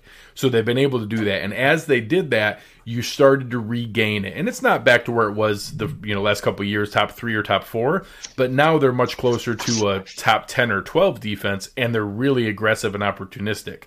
So that I think is more on the coaching, where before Sean McDermott and Leslie Frazier had to figure out hey, how can we keep it close enough not to let this offense mess it up? Because we can't give up any extra possessions. We can't be too aggressive because if we give up a big play, we can't come back. Well, now, like, yeah, we could send a blitz or try to, you know, pull something crazy because if they score, we'll just catch up. It's no big deal. And they've never had that. They've never had the opportunity. Or now, if they go for it and they pick off a ball and you give us an extra possession and we go up by two scores, you're done because you're not going to catch up. We're just going to keep scoring enough that you're not going to be able to catch up. They're able to be really aggressive doing that, and they've never had that before. So having that combination, you know, finally having the talent they added get healthy, add it with an aggressive offense that lets them maybe call some plays they haven't been able to call some before, you're able to get to where they are now where the yards aren't perfect. They have a lot of those, you know, garbage time stats at the end of the game, but the turnovers, the big plays, the sacks are starting to matter. And when you get extra possessions for an offense that's clicking the way they are, it's really working out. Definitely uh, great analysis. And I just, I kind of wanted to tie that into like Miami's game last week defensively. They forced three to an interception. So that was definitely very impressive. Four more got dropped. Yeah. that, that was definitely a fun game to analyze over on Sunday. And then Sean McDermott, I think this is a credit to him because obviously we know that he was a former defensive assistant under Jim Johnson and then became Philadelphia's defensive coordinator, and he's pretty much been elevated ever since. Now, he's been there since 2017. I think he's a great leader. Talk about the job that he's done in the front office because Brandon Beane was just named Pro Football Executive of the Year today. So, between those two guys, talk about just the job that they've done over the last couple of years. Yeah, it's it's pretty special. Um, obviously, you know, kind of the cherry on top of a trade like Stefon Diggs. That's the kind of thing that'll get you executive of the year. I I actually think McDermott deserves coach of the year as much or more than, than Beane's accolades. Um, there's other guys, you know, you depending on where your expectations were with what Brian Flores did or Stefanski or, or Tomlin or other people, th- there are other deserving candidates. But I certainly think Sean McDermott deserves to be in that talk with putting together a 13 to 3 season, most wins in team history, tied for the most wins since the Super Bowl era, and going through that kind of run. He is painfully competitive about everything. Like every single little thing. He's never going to give away any little information. He's going to treat every single game at a very high degree of seriousness. He overlooks no one. Um, early on in the year before this later run kind of put it to rest. But at one point, you could question had he beat big time teams, big time coaches, higher end the thing, if you look back, he never slips up when it's a team they're supposed to beat. They don't give away any games against teams they're supposed to win. In games where they're, it just came up because of the playoffs. In games where they're a six and a half or seven point favorite or above, he's never lost. He's never lost a game where they're supposed to win. Now, obviously, they they lose games. They use that flawless. He doesn't give up games he's supposed to win because he's very regimented one game at a time, never look forward, don't overlook anyone. Takes a lot of the Belichick cliches from press conferences, praises every team that they're playing, and says how great they are, talks about how we can only focus on this one thing at a time.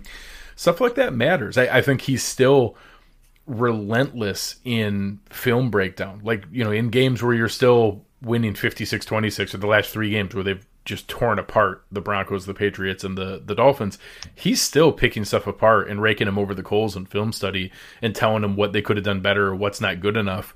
And sometimes, especially with a team like the Bills, where you have such a history of a chip on their shoulder, the nobody believes in us, the you're not good enough. People joke about the stuff from Nick Wright or Skip Bayless or talking heads like that. He puts that stuff on a loop in the in the uh, workout rooms in the locker room and he just puts it up on the board running on a loop and says see it doesn't matter how good you're doing they still don't believe in you. They still don't think you're good enough. What you've done still isn't enough. Look they're still talking about you and saying how you're not good enough. He's going to feed that forever. So um, it's getting a little bit harder now that they're playing really well but uh, he's still finding ways to do it and, and right now it's working with this locker room. Now, Greg, I think they are good enough having the second best offense in the NFL this year. But the worst part about winning is that, you know, with a, with a well oiled machine in which Buffalo Bills have assembled, all 31 other teams want pieces of your operation that make it run so smoothly. And I think you know what I'm alluding to when I say, in Brian Daboll, the offensive coordinator, do you believe that he will become a head coach come 2021? It's really hard for me not to see it that some owner is going to say, "Wow, look what he did with Josh Allen." Imagine if he comes and does that for our guy. Um, I don't know if it's quite that simple. I think there was a pretty special cocktail of circumstances that that produced Josh's results, but at minimum, he's a piece of it. it you know, he's been a really good play caller, really open to what works best for Josh, what works best for the receivers, what the, heck he lets Cole Beasley and Stefon Diggs bring in plays that they want to run and that they think are going to work. Um, he lets Josh call a lot of the plays during the game, um, and he's really great at the matchup based game plans. He doesn't go in and say, "Nope, this is what we do and that's what we're going to do." He truly goes after what does this defense do the worst and how can we take advantage of that. Um, that's going to translate in most places the biggest thing I don't know, and so I just did a, a couple shows with some people for Carolina and for uh, the Chargers because they heard about the interviews that Daboll was in for. Uh, sorry, for Carolina was the GM for Joe Schoen, but those same ideas of, of talking about the candidates coming up. And I said I don't have anything negative to say. I don't know where he is from a leadership persona and like the it factor kind of stuff because Sean McDermott is such a controlling personality in in that structure. Like it's his show. Everything is exactly what he says. I'd like to think that he's picked up from that on how to build infrastructure how to build those things. I know his offensive mind is going to translate. If he can get into the right situation he would be very much in my mind like a McVay was with Wade Phillips. If you give him a head coach of the defense kind of guy and let him just run with the offense, I think it could be a really good setup.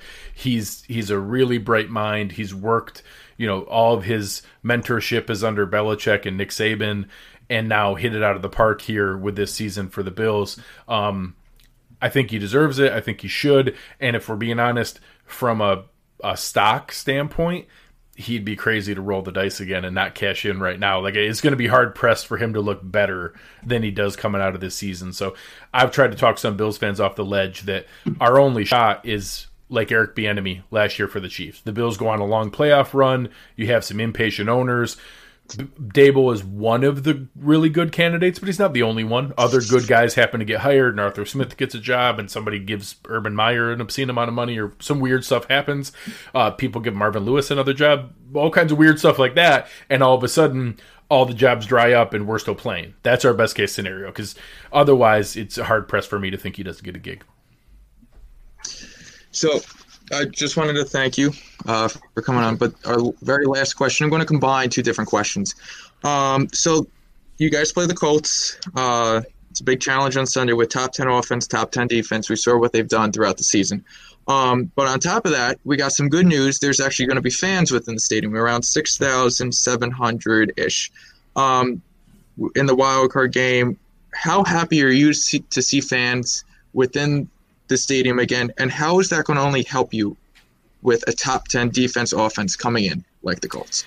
So obviously, you know, Bills fans are crazy people. So being able to have the the opportunity to see it's it's such it's so ironic that the best season in 25 years is the one season that Bills fans can't see them in person. It's, it's there's a weird element to that. So I'm ecstatic that at least some. It's kind of a gesture. It's not enough that it's you know it's not seventy thousand, um, but it's it's something. So Yeah. I think the energy it can bring the team and having that be the first time the team has gotten that energy in person, I think is a thing. I think that's a net positive that they're going to have that. Um, then you add in going into it, you know, the Colts are a tough team. I think that you know if you're going to come up with an upset recipe for the Bills, it's going to be a team with a really good defensive line who can get to Josh before he throws the ball. They can get some turnovers and then get a good positive game script with a good running game and go on 12 or 15 play drives and just keep the ball out of the offense's hands. Indy has those ingredients. You know, I don't think that's the most likely thing to happen in this game. I think eventually they won't have the horses to keep up with the receivers in the passing game, and eventually the Bills will score more points than they will. Um, but I don't think this is going to be a blowout. I don't think it's going to be. I don't think they're going to stop the Colts from scoring. I think they're going to score points. I just think the Bills will score more as it goes along. But they have the pieces to do it. So I'm I'm hopeful that the run that they're on, they're hot, they're healthy, they're fresh, being able to rest guys the last couple games, and now coming into it with fans in the stands for the first time. I, I'm I'm feeling pretty good about this game. There's still a lot of good games to be played as they go forward, but um, I'll I'll certainly be disappointed if they don't come through with this one. Greg, thank you very much for joining us tonight. Excellent analysis. Make sure to go check him out, host of the Cover One Buffalo podcast at cover1.net. Greg, thank you very much. Good luck to your Bills on Sunday, and Appreciate we it. really appreciate your time. Awesome, had a great time, guys. I appreciate it. Uh, best of luck, and uh, hap- hopefully happy to come on again sometime. We'll talk more. Awesome. Thank Thank you, you so much. Thanks, Thank guys. you. That was Greg Tomset of the uh, Cover One Buffalo podcast. Excellent interview. As you can see, every Buffalo Bills content creator is running like a like a chicken with no head this week, bouncing from interview to interview. Guys, the Bills have not been this hot of a topic in quite some time. It's been since 1993 that the Bills have earned this high of a seed in the AFC playoffs. And he just messaged me saying he had a ton of fun on Twitter. So that was awesome. We'll make sure to cut this interview up and post it on our YouTube channel at Review and Preview Sports. If you want to check out the full ex- exclusive interview, it'll be up there later on. Uh, up there later on tonight. Thank you very much, Greg and Kyle and James. Great interview as well. But you know, I kind of just wanted to say the Colts do have weapons. Jonathan Taylor, we saw what he did last week. Nyheim Hines, a running back who had 63 catches this year. And then T.Y. Hilton had a hot second half of the year, not to mention their stout defense. Darius Leonard, who, you know, a lot of people say he's the best linebacker in football. I wouldn't argue against that. DeForest Buckner, coming over from San Francisco last year, had nine and a half sacks. Justin Houston, a veteran, former chief, eight sacks. And Kenny Moore leads them with four interceptions. And Mhm. it's funny because their head coach, Frank Reich, is an admitted Bills fan. So th- this is this is going to be really crazy uh, on Saturday. This is the first playoff game of the season of the weekend. This probably will be the best game of the weekend, in my opinion. I think it'll definitely be one to watch. Definitely an exciting one uh, uh, of the group that we have put together. But uh, like Greg said, I'm really excited for like this Buffalo team because, I mean, when you look at this AFC from top to bottom, it, it's the Bills and really the Chiefs. Maybe you could rival Baltimore being hot, but the Bills are, in my opinion, the real competition to taking down the uh, the uh, the Super Bowl champions and the Kansas City Chiefs. So. Really looking forward to what the Bills have to bring to the table, and hopefully we see a good uh, first game of the season, first playoff game of the season. Yeah, I'm definitely looking forward to it. And uh, James and Kyle we'll move on now with the rest of some of these Week 17 games. We'll recap Tennessee and Houston. We got to talk about that big hog, man. Best back in the league, Derrick Henry, eclipsing 2,000 yards The King. On the year. Yeah, and it was crazy. The closest running back to him this year, yardage wise, was Dalvin Cook, and it was over 500 yards. So that's just insane for Derrick. Henry, and the Titans win the AFC South title for the first time in 12 years. Uh, trivia question for both of you: Who was the quarterback of the Tennessee Titans back in 2008? Last time they won the, the division? Uh, was it McNair? No, Young. nope. God. This is going to be fun. This is going to be funny when I say it. Is it, so it's not obvious then, is it? It's not. I is it mean- obvious? What? Remember, they were the one seed. It, it was an old Ke- Kerry Collins, guys. Oh God. Yeah. Yeah. Yeah, if Hank was watching, he got that one, and he he sure did. He sure, Sure, did. yeah. Thank you very much for watching tonight, Hank. Uh, folks, make sure to share the stream with your friends as we go over these games. Green Bay and Chicago. Uh, Green Bay locks up home field advantage and the first round bye in the NFC, defeating Chicago 35 to 16. It seemed like the Bears backed into the playoffs, guys. They they only got in because Arizona lost, threw up a dud against John Wolford. Um, I was not impressed with the Cardinals, but No, I the wasn't I impressed mean, with the Bears either. I mean, we were we were hearing um, talk to Kyler Murray. You know, he wasn't playing healthily, and I believe that to an extent. Um, but losing to the backup in which they put out there in the Rams, and it wasn't by slight either. It was by it was what like an eighteen to seven defeat. So Yeah. it was just Yeah. an ugly game all around. So. Not, uh, wh- I would have liked to see the Cardinals make it. I know we were talking about in the beginning of the season how in the NFC West, you know, all the could have made in there, especially with expanded playoff. But it would have been nice to see the Cardinals make it. I think Kyler Murray being hurt did play a factor, and agree a complete agreement upon what you said, Tom, about Chicago kind of backing in. We know that the Green Bay Packers always kill the Bears. I mean, that's just a thing that that happens in the NFC, um, in the North. It's just a thing that goes with that. Um, the Bears have assembled some nice wins since they've reinstated Mitch Trubisky as the starting quarterback. Uh, I think they've really developed a strong offense. Montgomery has looked very stout as well. Allen Robinson has looked good. Guys like Anthony Miller and uh, Darnell Mooney have looked good. Jimmy Graham has kind of reassembled his career in Chicago. And we obviously know what the uh, defense brings to the table as well. So I know they play the same. That should be an interesting matchup. I think it's a lot closer than people may argue. Yeah, yeah, no, uh, abs- absolutely. I completely agree. Although it's kind of funny, the, the Bears game is on Nickelodeon. Just goes to show you how. Uh, Well, I was texting Bears fan Andy Hopper, who's always popping in our comments section. Um, he's going to be on the North Pole tomorrow as well with Gabe Flayton. We, we all three of us know Andy really well and how animated he is about Chicago Bears, about the sports, uh, about life. But uh, the Bears are going to be on Nickelodeon, and uh, I, I think it's kind of funny because a lot of people are overlooking the Bears and what they could do. Remember, the Saints flopped last year Yep. against the against the Minnesota Vikings, and you're going to have a backfield that hasn't practiced all week. And Kamara, Latavius Murray, they're going to play. some, some some breaking news, real quick. Sorry to cut you off, Tom, but Nick Caserio has been stated as the new GM for the Houston Texans. So Oh. getting to a hot start already in the market of uh, search for a GM. So I know we were talking about this last night for the Giants. So that theory has been demolished. But He's Good. one of the two guys that I, I would have potentially liked. yeah, but they Yeah. got a good GM. They got a good GM now. So hopefully that works out for the Texans, and hopefully they find their next coach as well as their next step in the rebuilding program.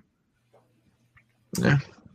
James, let's talk Seahawks 49ers. Uh, Seattle, they're a team that has looked dead the last three weeks offensively. It's looked disgusting.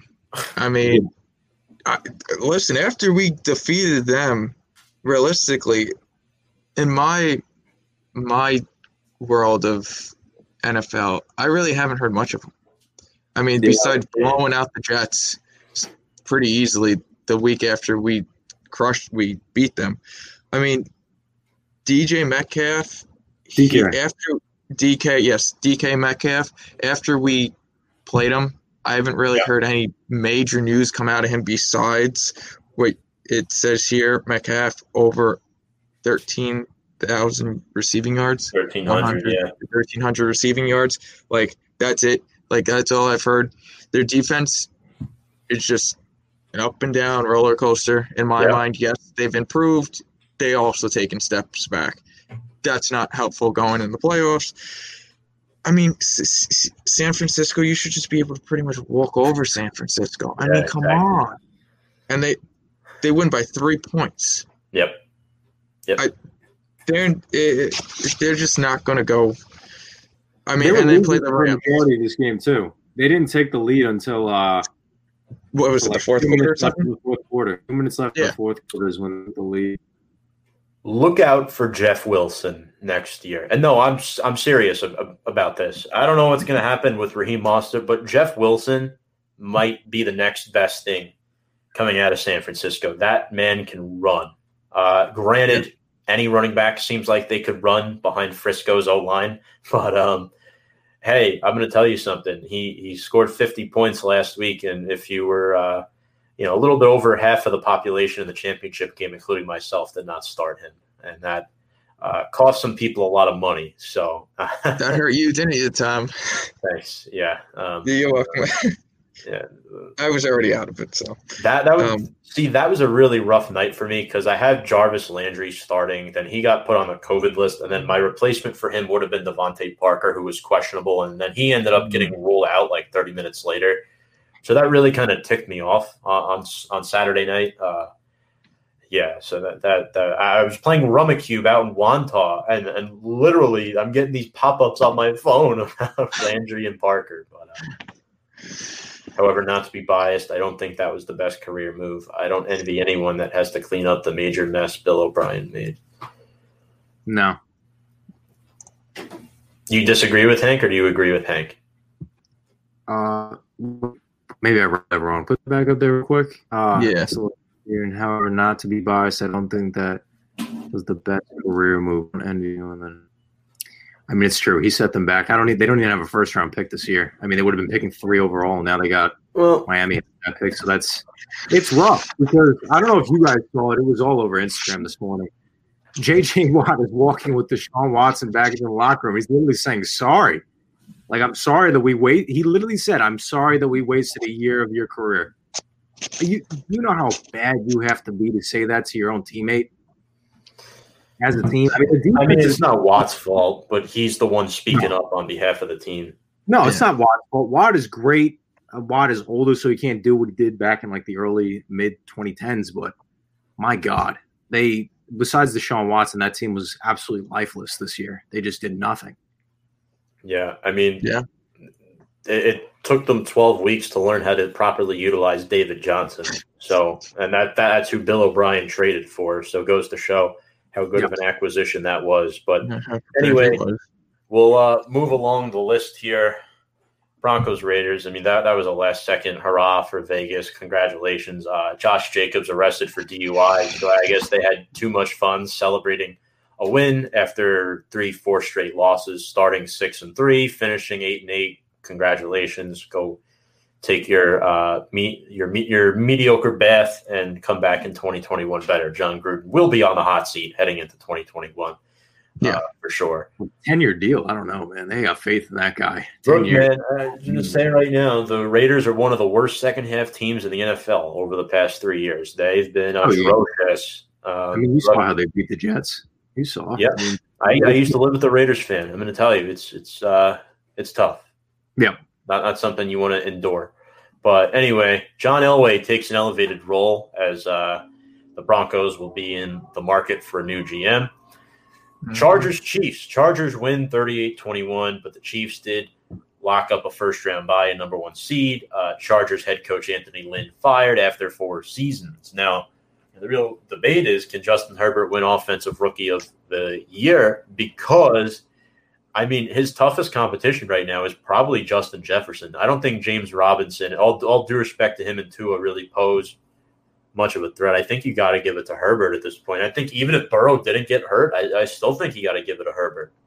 He's no, been yeah, great. Herbert I mean, Justin Jefferson was incredible this year. There's no doubt. I mean, breaking Randy Moss's record, but I mean, having having Justin Herbert, he broke yeah. rookie records. He and he shattered Yeah. that. I think the rookie passing touchdown record was like 28. He passed for 31 and then have five rushing touchdowns to add on top of it. Yeah. I mean, the, the Chargers are a team that should have made the playoffs, with the exception of you know Anthony Lynn just not knowing how to coach the last fourth quarter of the game. The Chargers just can't close games. Otherwise, they'd just be they'd be in the playoffs. We'd be talking about them right now. Yeah. Uh, de- definitely a, a a fair point. James Saints Panthers. That was an interesting game. No uh, running backs for the Saints outside of Ty Montgomery and I mean I guess Taysom Hill. I know they Yeah. elevated somebody from the practice squad, but the Saints were able to hold their own, win the game, lock up the two seed in the NFC, winning thirty three to seven. Yeah, Saints were able to. I mean, they were facing Carolina. Not a big surprise that this game was going to be a blowout. Um, little concerning for the running back corps since since it's super wild card weekend. There's two days of wild card. Yeah. Um, I think they get the outcome of Sunday, so Kamara and I believe the rest of the running back squad will be eligible to play, uh, which is good. But Drew Brees really didn't need Alvin Kamara. He didn't need Michael Thomas. He went for three touchdowns. Um, even you could have probably sat Brees out at some points and just had Taysom Hill run the show because we've seen Yeah. what he was when Brees was down, and he's a running back and a quarterback within himself. He could have just ran the whole show and just crushed the Carolina Panthers himself. True. That's a good Yeah. point. You know, Drew Brees rumored to retire at the end of the year, and it seems more likely at this point. But uh, moving on, you know, I know we're going to talk about this a lot on Thursday when we have you guys on Big Blue, but we'll spend five minutes on the Giants and then two to three minutes on the Washington game. Uh, so right now, Giants win 23-19 against Dallas. They finished the season 4 and 2 against the NFC East, snapped their three-game losing streak and beat Dallas for the first time in 4 years. Leonard Williams had 3 sacks in the game. Giants as a team had 6 sacks on Andy Dalton. I thought they did a great job neutralizing Zeke, only 42 rushing yards and no wide receiver had over 50 receiving yards. And I, I kind of want you guys to analyze for me the job that Patrick Graham did this season. Uh, you know, great additions in Blake and Bradberry and Xavier McKinney with the game-winning pick. I mean, the, the defense just came into fruition every single week in the year of 2020. I mean, Patrick Graham has been absolutely phenomenal, and um, as I broke earlier before the show, um, yeah, I don't think we said it said it on the show yet, but Patrick Graham has been extended by the New York Giants as their defensive coordinator, so he will not be having an interview as a head coach for the New York Jets.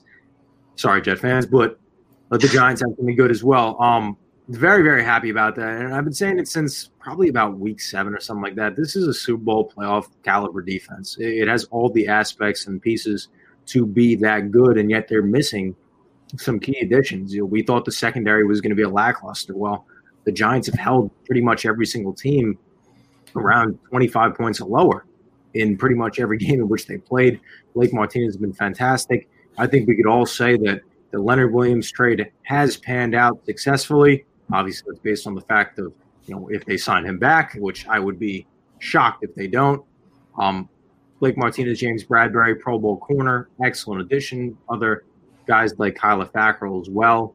Um, Tae Crowder, Mr. Irrelevant, coming into his own, which is a nice surprise. Dexter Lawrence, second year of him, that's been nice as well. Just a lot of great young pieces on this defense to build around, and having Patrick Graham there. I don't know how long the extension was, but you know, if he's there for another two years, that'd be really nice for this Giants team. Yeah, no, I'd happen to agree with you, Kyle. I mean, this defense just looked phenomenal. It's nice to see they find uh, our defense is able to finally shut down Zeke for the amount of years that he's put up 100 plus yards pretty much twice this season against us. It's great to see. Martinez should be a, a Pro Bowler. Don't Yeah. understand why, and somebody on the offense is. Uh, that's this guy. We could go on Yeah. for years with that, and uh, still not know the reason. And then seeing McKinney back on the field, he was hurt. Get him back, which was great to see. Um, having pretty much that game-winning interception, it was nice to see him co- get somewhat back within the field. Um, I'm looking forward to seeing him full 17 games next season, um, possibly an extra game, depending on how the NFL wants to do it. But this defense looks phenomenal. Just all we need is somebody on the opposite side of Bradberry, and we're locked. Yeah, I'd agree. Yeah, I mean, I too. I, I mean, I think both of our top edge rushers were hurt heading into this Yes. year, uh, Carter and Ximines. So the lack of edge rush could have been due to uh, just lack of guys we had healthy on the field at that position. And I think you're right, James. The number one need on defense is a corner, and then you could evaluate the edge position. But uh, even then, Logan Ryan, Julian Love, it kind of made you forget about that second corner position. When you look at the way the defense played this year, the lack of edge rushing was more noticeable than the second cornerback position. Yeah. Uh, that's just my take on that. But now we move into Daniel Jones, and uh, where do you guys stand on him heading into 2021? Obviously, he had one of his better games of the season on Sunday, two touchdown passes. He did lose a fumble. Well, the fumble was really Gallman's, but they charged it to him. It was on the exchange to Gallman, and then the interception. I mean, you could argue that was Engram not being able to haul in the pass, but um, overall, I mean, I thought it was a good game. Shepard had two touchdowns, one rushing, one receiving, and then he was able to get the ball to Dante Pettis for a score as well. Uh, evaluate Jones not just in this game, but in this season overall. In this game, this was probably his best or one of his best overall games um, of the 2020 season. Uh, from a from a season overall, you know, uh, and we'll talk about this more in depth on Thursday, but just quickly from my standpoint, I don't think he's the guy. I, I just don't. You can't. I don't see the argument for a guy that had 11 touchdown passes and 11 fumbles could possibly be your guy, and that was year two. You know, it was, it's there was really no. I don't. The problem is I didn't see any improvement. I saw a bunch of decline. Yes, he stopped the turnovers at some points in time. You know, we'll get more in depth on Thursday on my analysis of the situation, but I just don't see it being the guy. And I'm a guy that's advocating for drafting a quarterback this year. I think with Dave Gettleman being confirmed now coming back at the GM position, I don't think that's going to happen. Um, you know, we'll see what happens in April. Anything could happen, but I don't see that as a possibility. Joe Judge's been a Daniel Jones advocate. But again, I think he had a really poor season.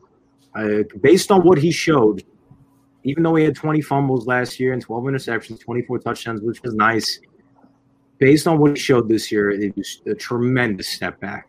On any statistical category as well, completion percentage, yards per game, seven games with no touchdown passes, not one game eclipsing 300 yards. It's just, I, I, thought it was a really bad season for him.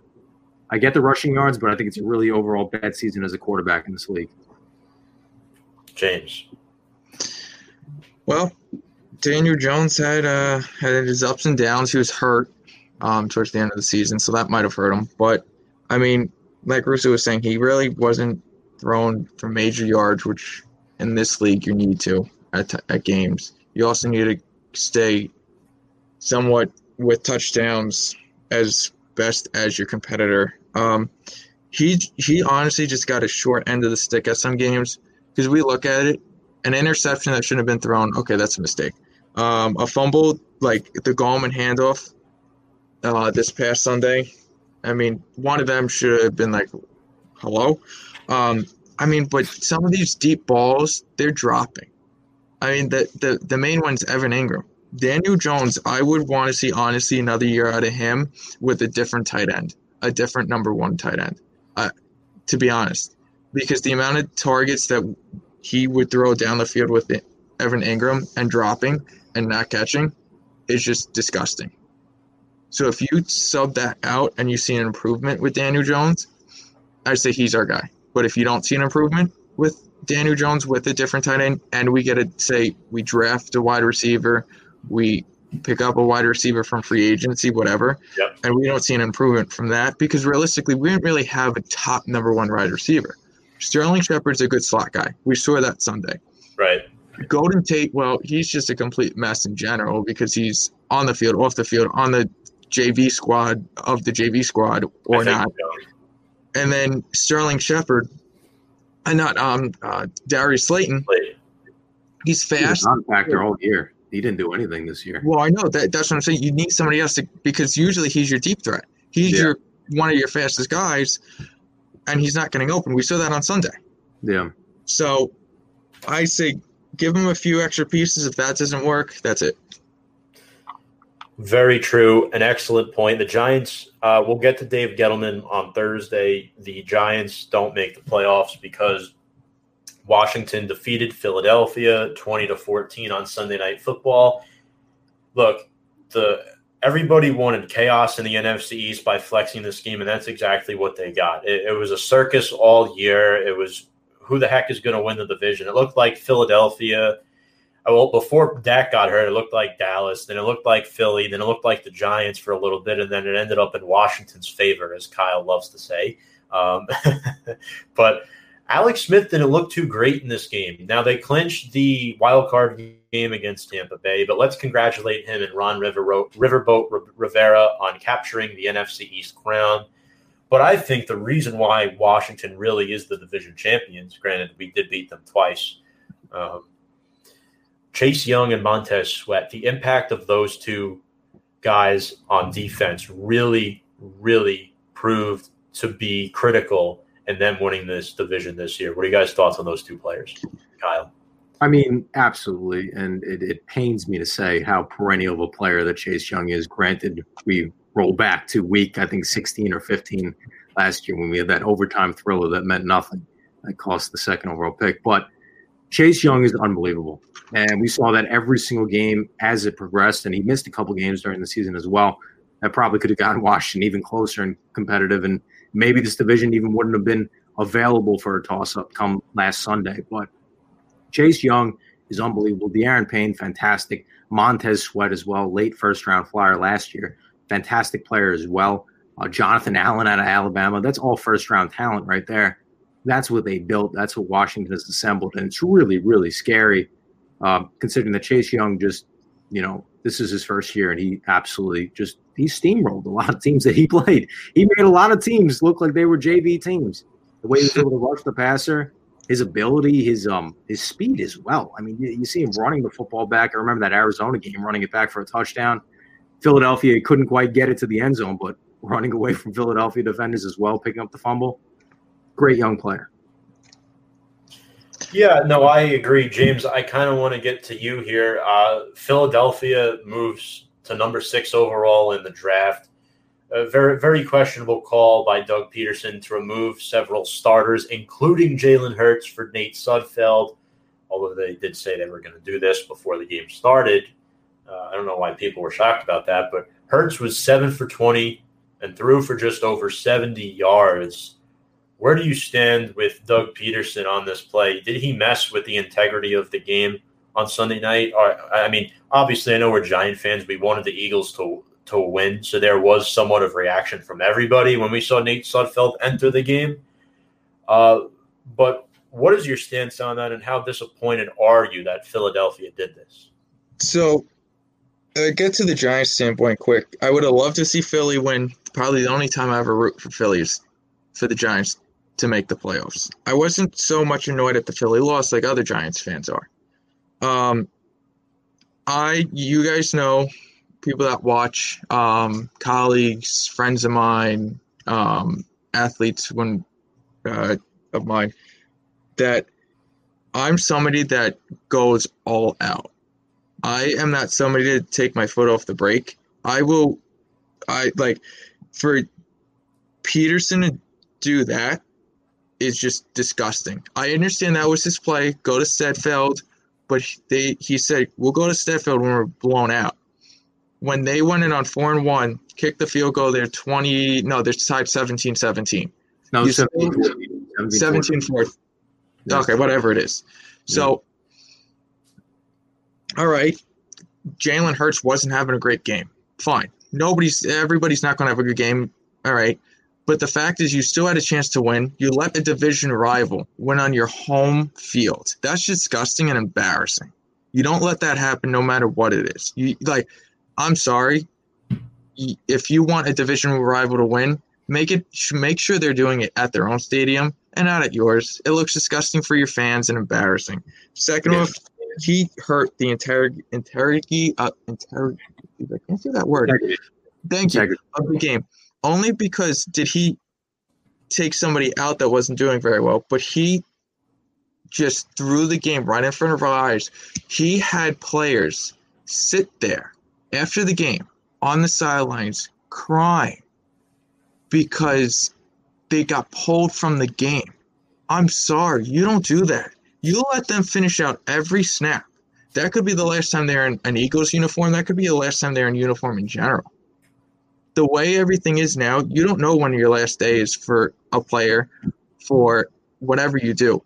I I'm disgusted with him.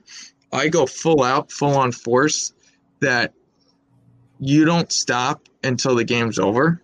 That you just don't back. JJ Watt said it perfectly.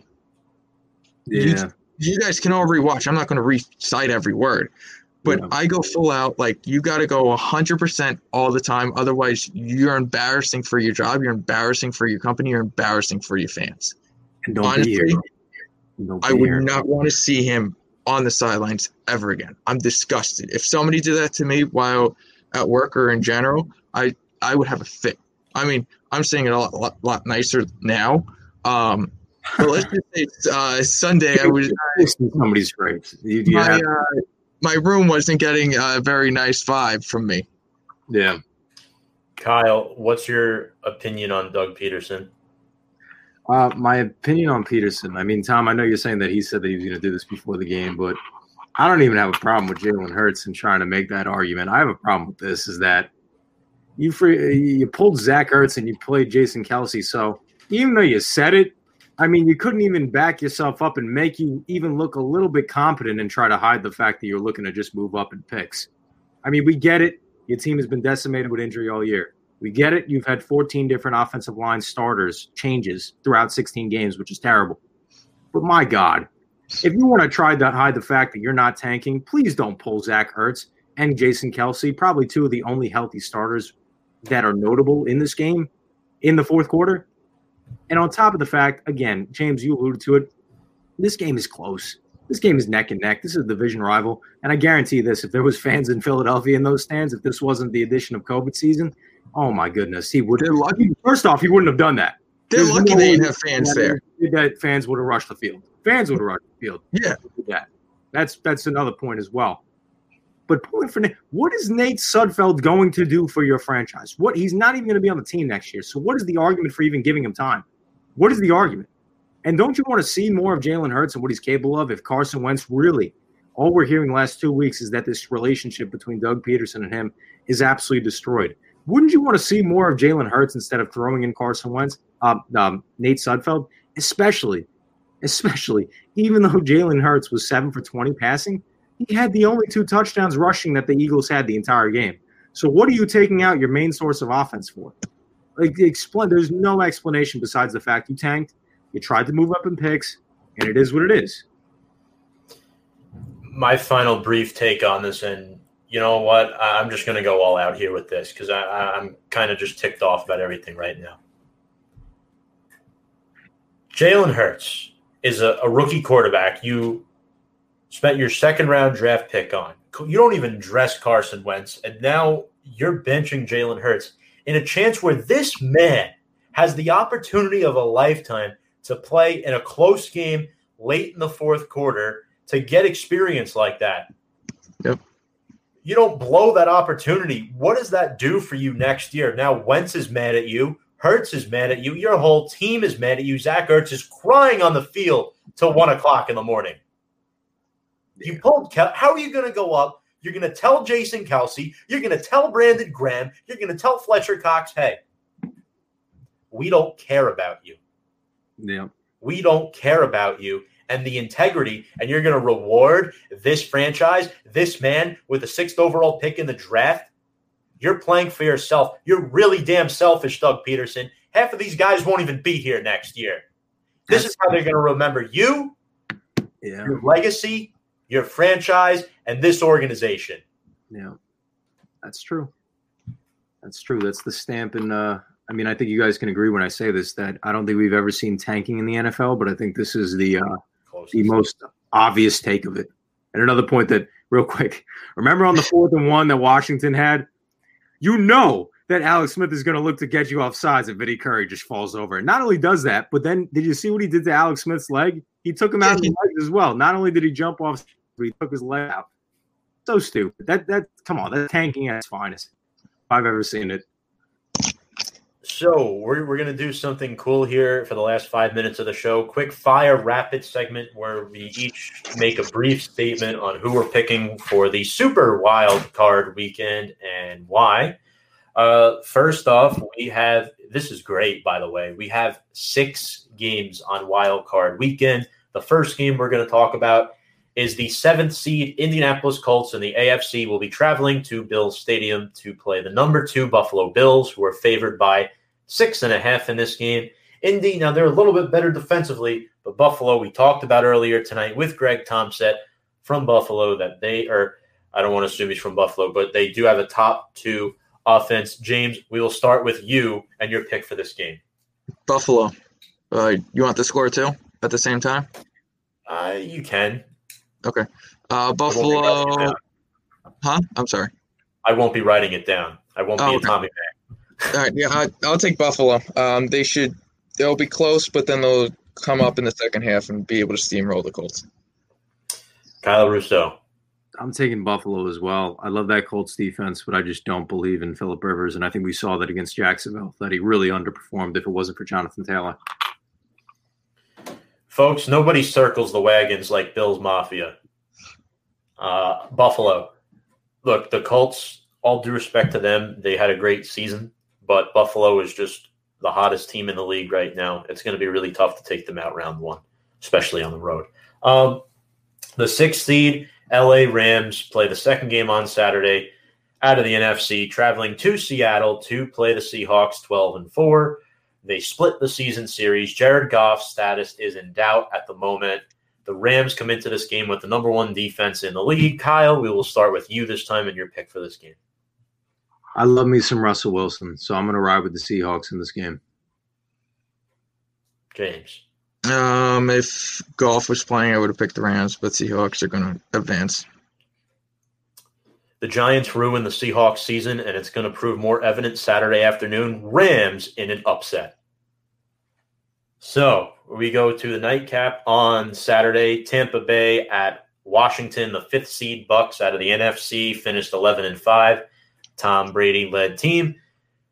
Playing at Washington, it's ridiculous that an 11 and 5 team needs to travel to a 7 and 9 team, but it is what it is. Tampa Bay favored by 8.5 at the moment. Washington, though, has the second ranked defense in the NFL, according to NFL.com. Tampa Bay has the sixth ranked defense, and their offense has been great as of late. They've, they've been the hottest team in the NFC the last few weeks, second passing attack in the league.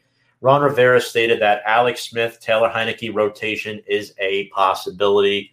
I'm going to go first here and take Tampa Bay, but I don't know if they cover the spread. I think they're going to win the game. It's going to depend on Alex Smith and how they come out out of, out of the gate. I think Rivera is going to have the guys amped up and ready for this game, but Tampa Bay is going to win. Yeah, I think over the last couple weeks we've been seeing the Bucks really assemble and what the offense on paper actually forming onto the field has been. You know, even without Mike Evans, if they are without Mike Evans, I think I still think Tampa wins just based on the fact that their offensive talent is just so good, and Washington, frankly, just doesn't really have that type of caliber to compete offensively. James, uh, Tampa Bay Chase Young will get what he is asking for with Tom Brady ripping their defense to shreds, along with Gronk. Yeah, you don't want to mess with Tom Brady and Bruce Arians. Those two men are men's men. Um, and this game will not fall into Washington's favor. No. So we move on to Sunday. Number five seed out of the AFC, Baltimore Ravens are 11 and 5, traveling to the fourth seed Tennessee Titans, who are also 11 and 5. And Baltimore is favored by three and a half on the road. They've been hot as of late. Last year, Tennessee upset Baltimore on the road as a sixth seed, 28 to 12 in the divisional round. I wish we had Fonz here right now to talk about this one and see how he's feeling about Sunday. But these are the top two rushing teams in the league Baltimore first, Tennessee second. But what's different around this time is that Tennessee has the third ranked offense in the NFL. Uh, credit to Arthur Smith. James, we will start with you. Who do you got? Uh, Ravens aren't going to Ravens aren't going to go fall in that trap. I'm taking Ravens. All right, I like it, Kyle. I'm going Titans. Didn't the Titans beat the Ravens earlier this year as well? They did. Yeah, yeah. I'm going. I'm going Titans until you can stop Derrick Henry, until Lamar Jackson can um really throw the ball accurately and be that accurate passer. Because again, we know the Titans don't have a good defense. If he could be that, I think they would wind up winning. But I'm going to roll with the Titans in this game. Sorry, Fonz. Uh, Mike Vrabel is an excellent head coach. So is John Harbaugh. But what's different now is Tennessee's defense is not as good as it was last year. They no. lost multiple players, including Logan Ryan, who uh, is now on the Giants. But despite that, I don't trust Lamar Jackson. I'm going Tennessee in a tight one. Um, so Lamar now will be 0 and 3 in the playoffs, and the criticism and heat will continue. So the last NFC game, the second game on Sunday, the seventh seed Chicago Bears will go to the number two seed New Orleans Saints, who are 12 and 4. The Bears are 8 and 8. You can catch the game on Nickelodeon and a couple other channels as well. Um, is that wait? That's real? I thought you were joking yeah, about it. it yeah, it's on real. Amazon Prime too. I think it's like on a whole bunch of channels. And he was actually telling me last night he will be watching the Bears game on Nickelodeon on Sunday. Yeah, he'll, he'll also be watching SpongeBob after the game as well. You won't even have to change the channel. The Saints are favored by nine. Their offense will get Alvin Kamara back, fourth ranked defense in the league. I mean, a lot of people questioning if the Bears deserve to be in the playoffs. Kyle, we'll start with you here. I'm going to roll with the Saints. Uh, I, I want to see Drew Brees go out on a good note, especially if these rumors are true that he is retiring. I want him get at least out in this race, the Bears team. James, what do you got? Saints, Bears got lucky to make the playoffs. They turned their ship around, but I think it's too little, too late. Bears fans got, I think, back on the Bears board um, because they made the playoffs. But sorry, Andy, they're not advancing. Mitch Trubisky is going to lead this team into New Orleans and have one heck of a game. Allen Robinson is going to have over 75, 80 receiving yards. David Montgomery should have close to 100 yards rushing, but it will not be enough. Sorry if I built any anticipation. that. But Wow, the Saints are going to win. The, the Saints are going to win this football game.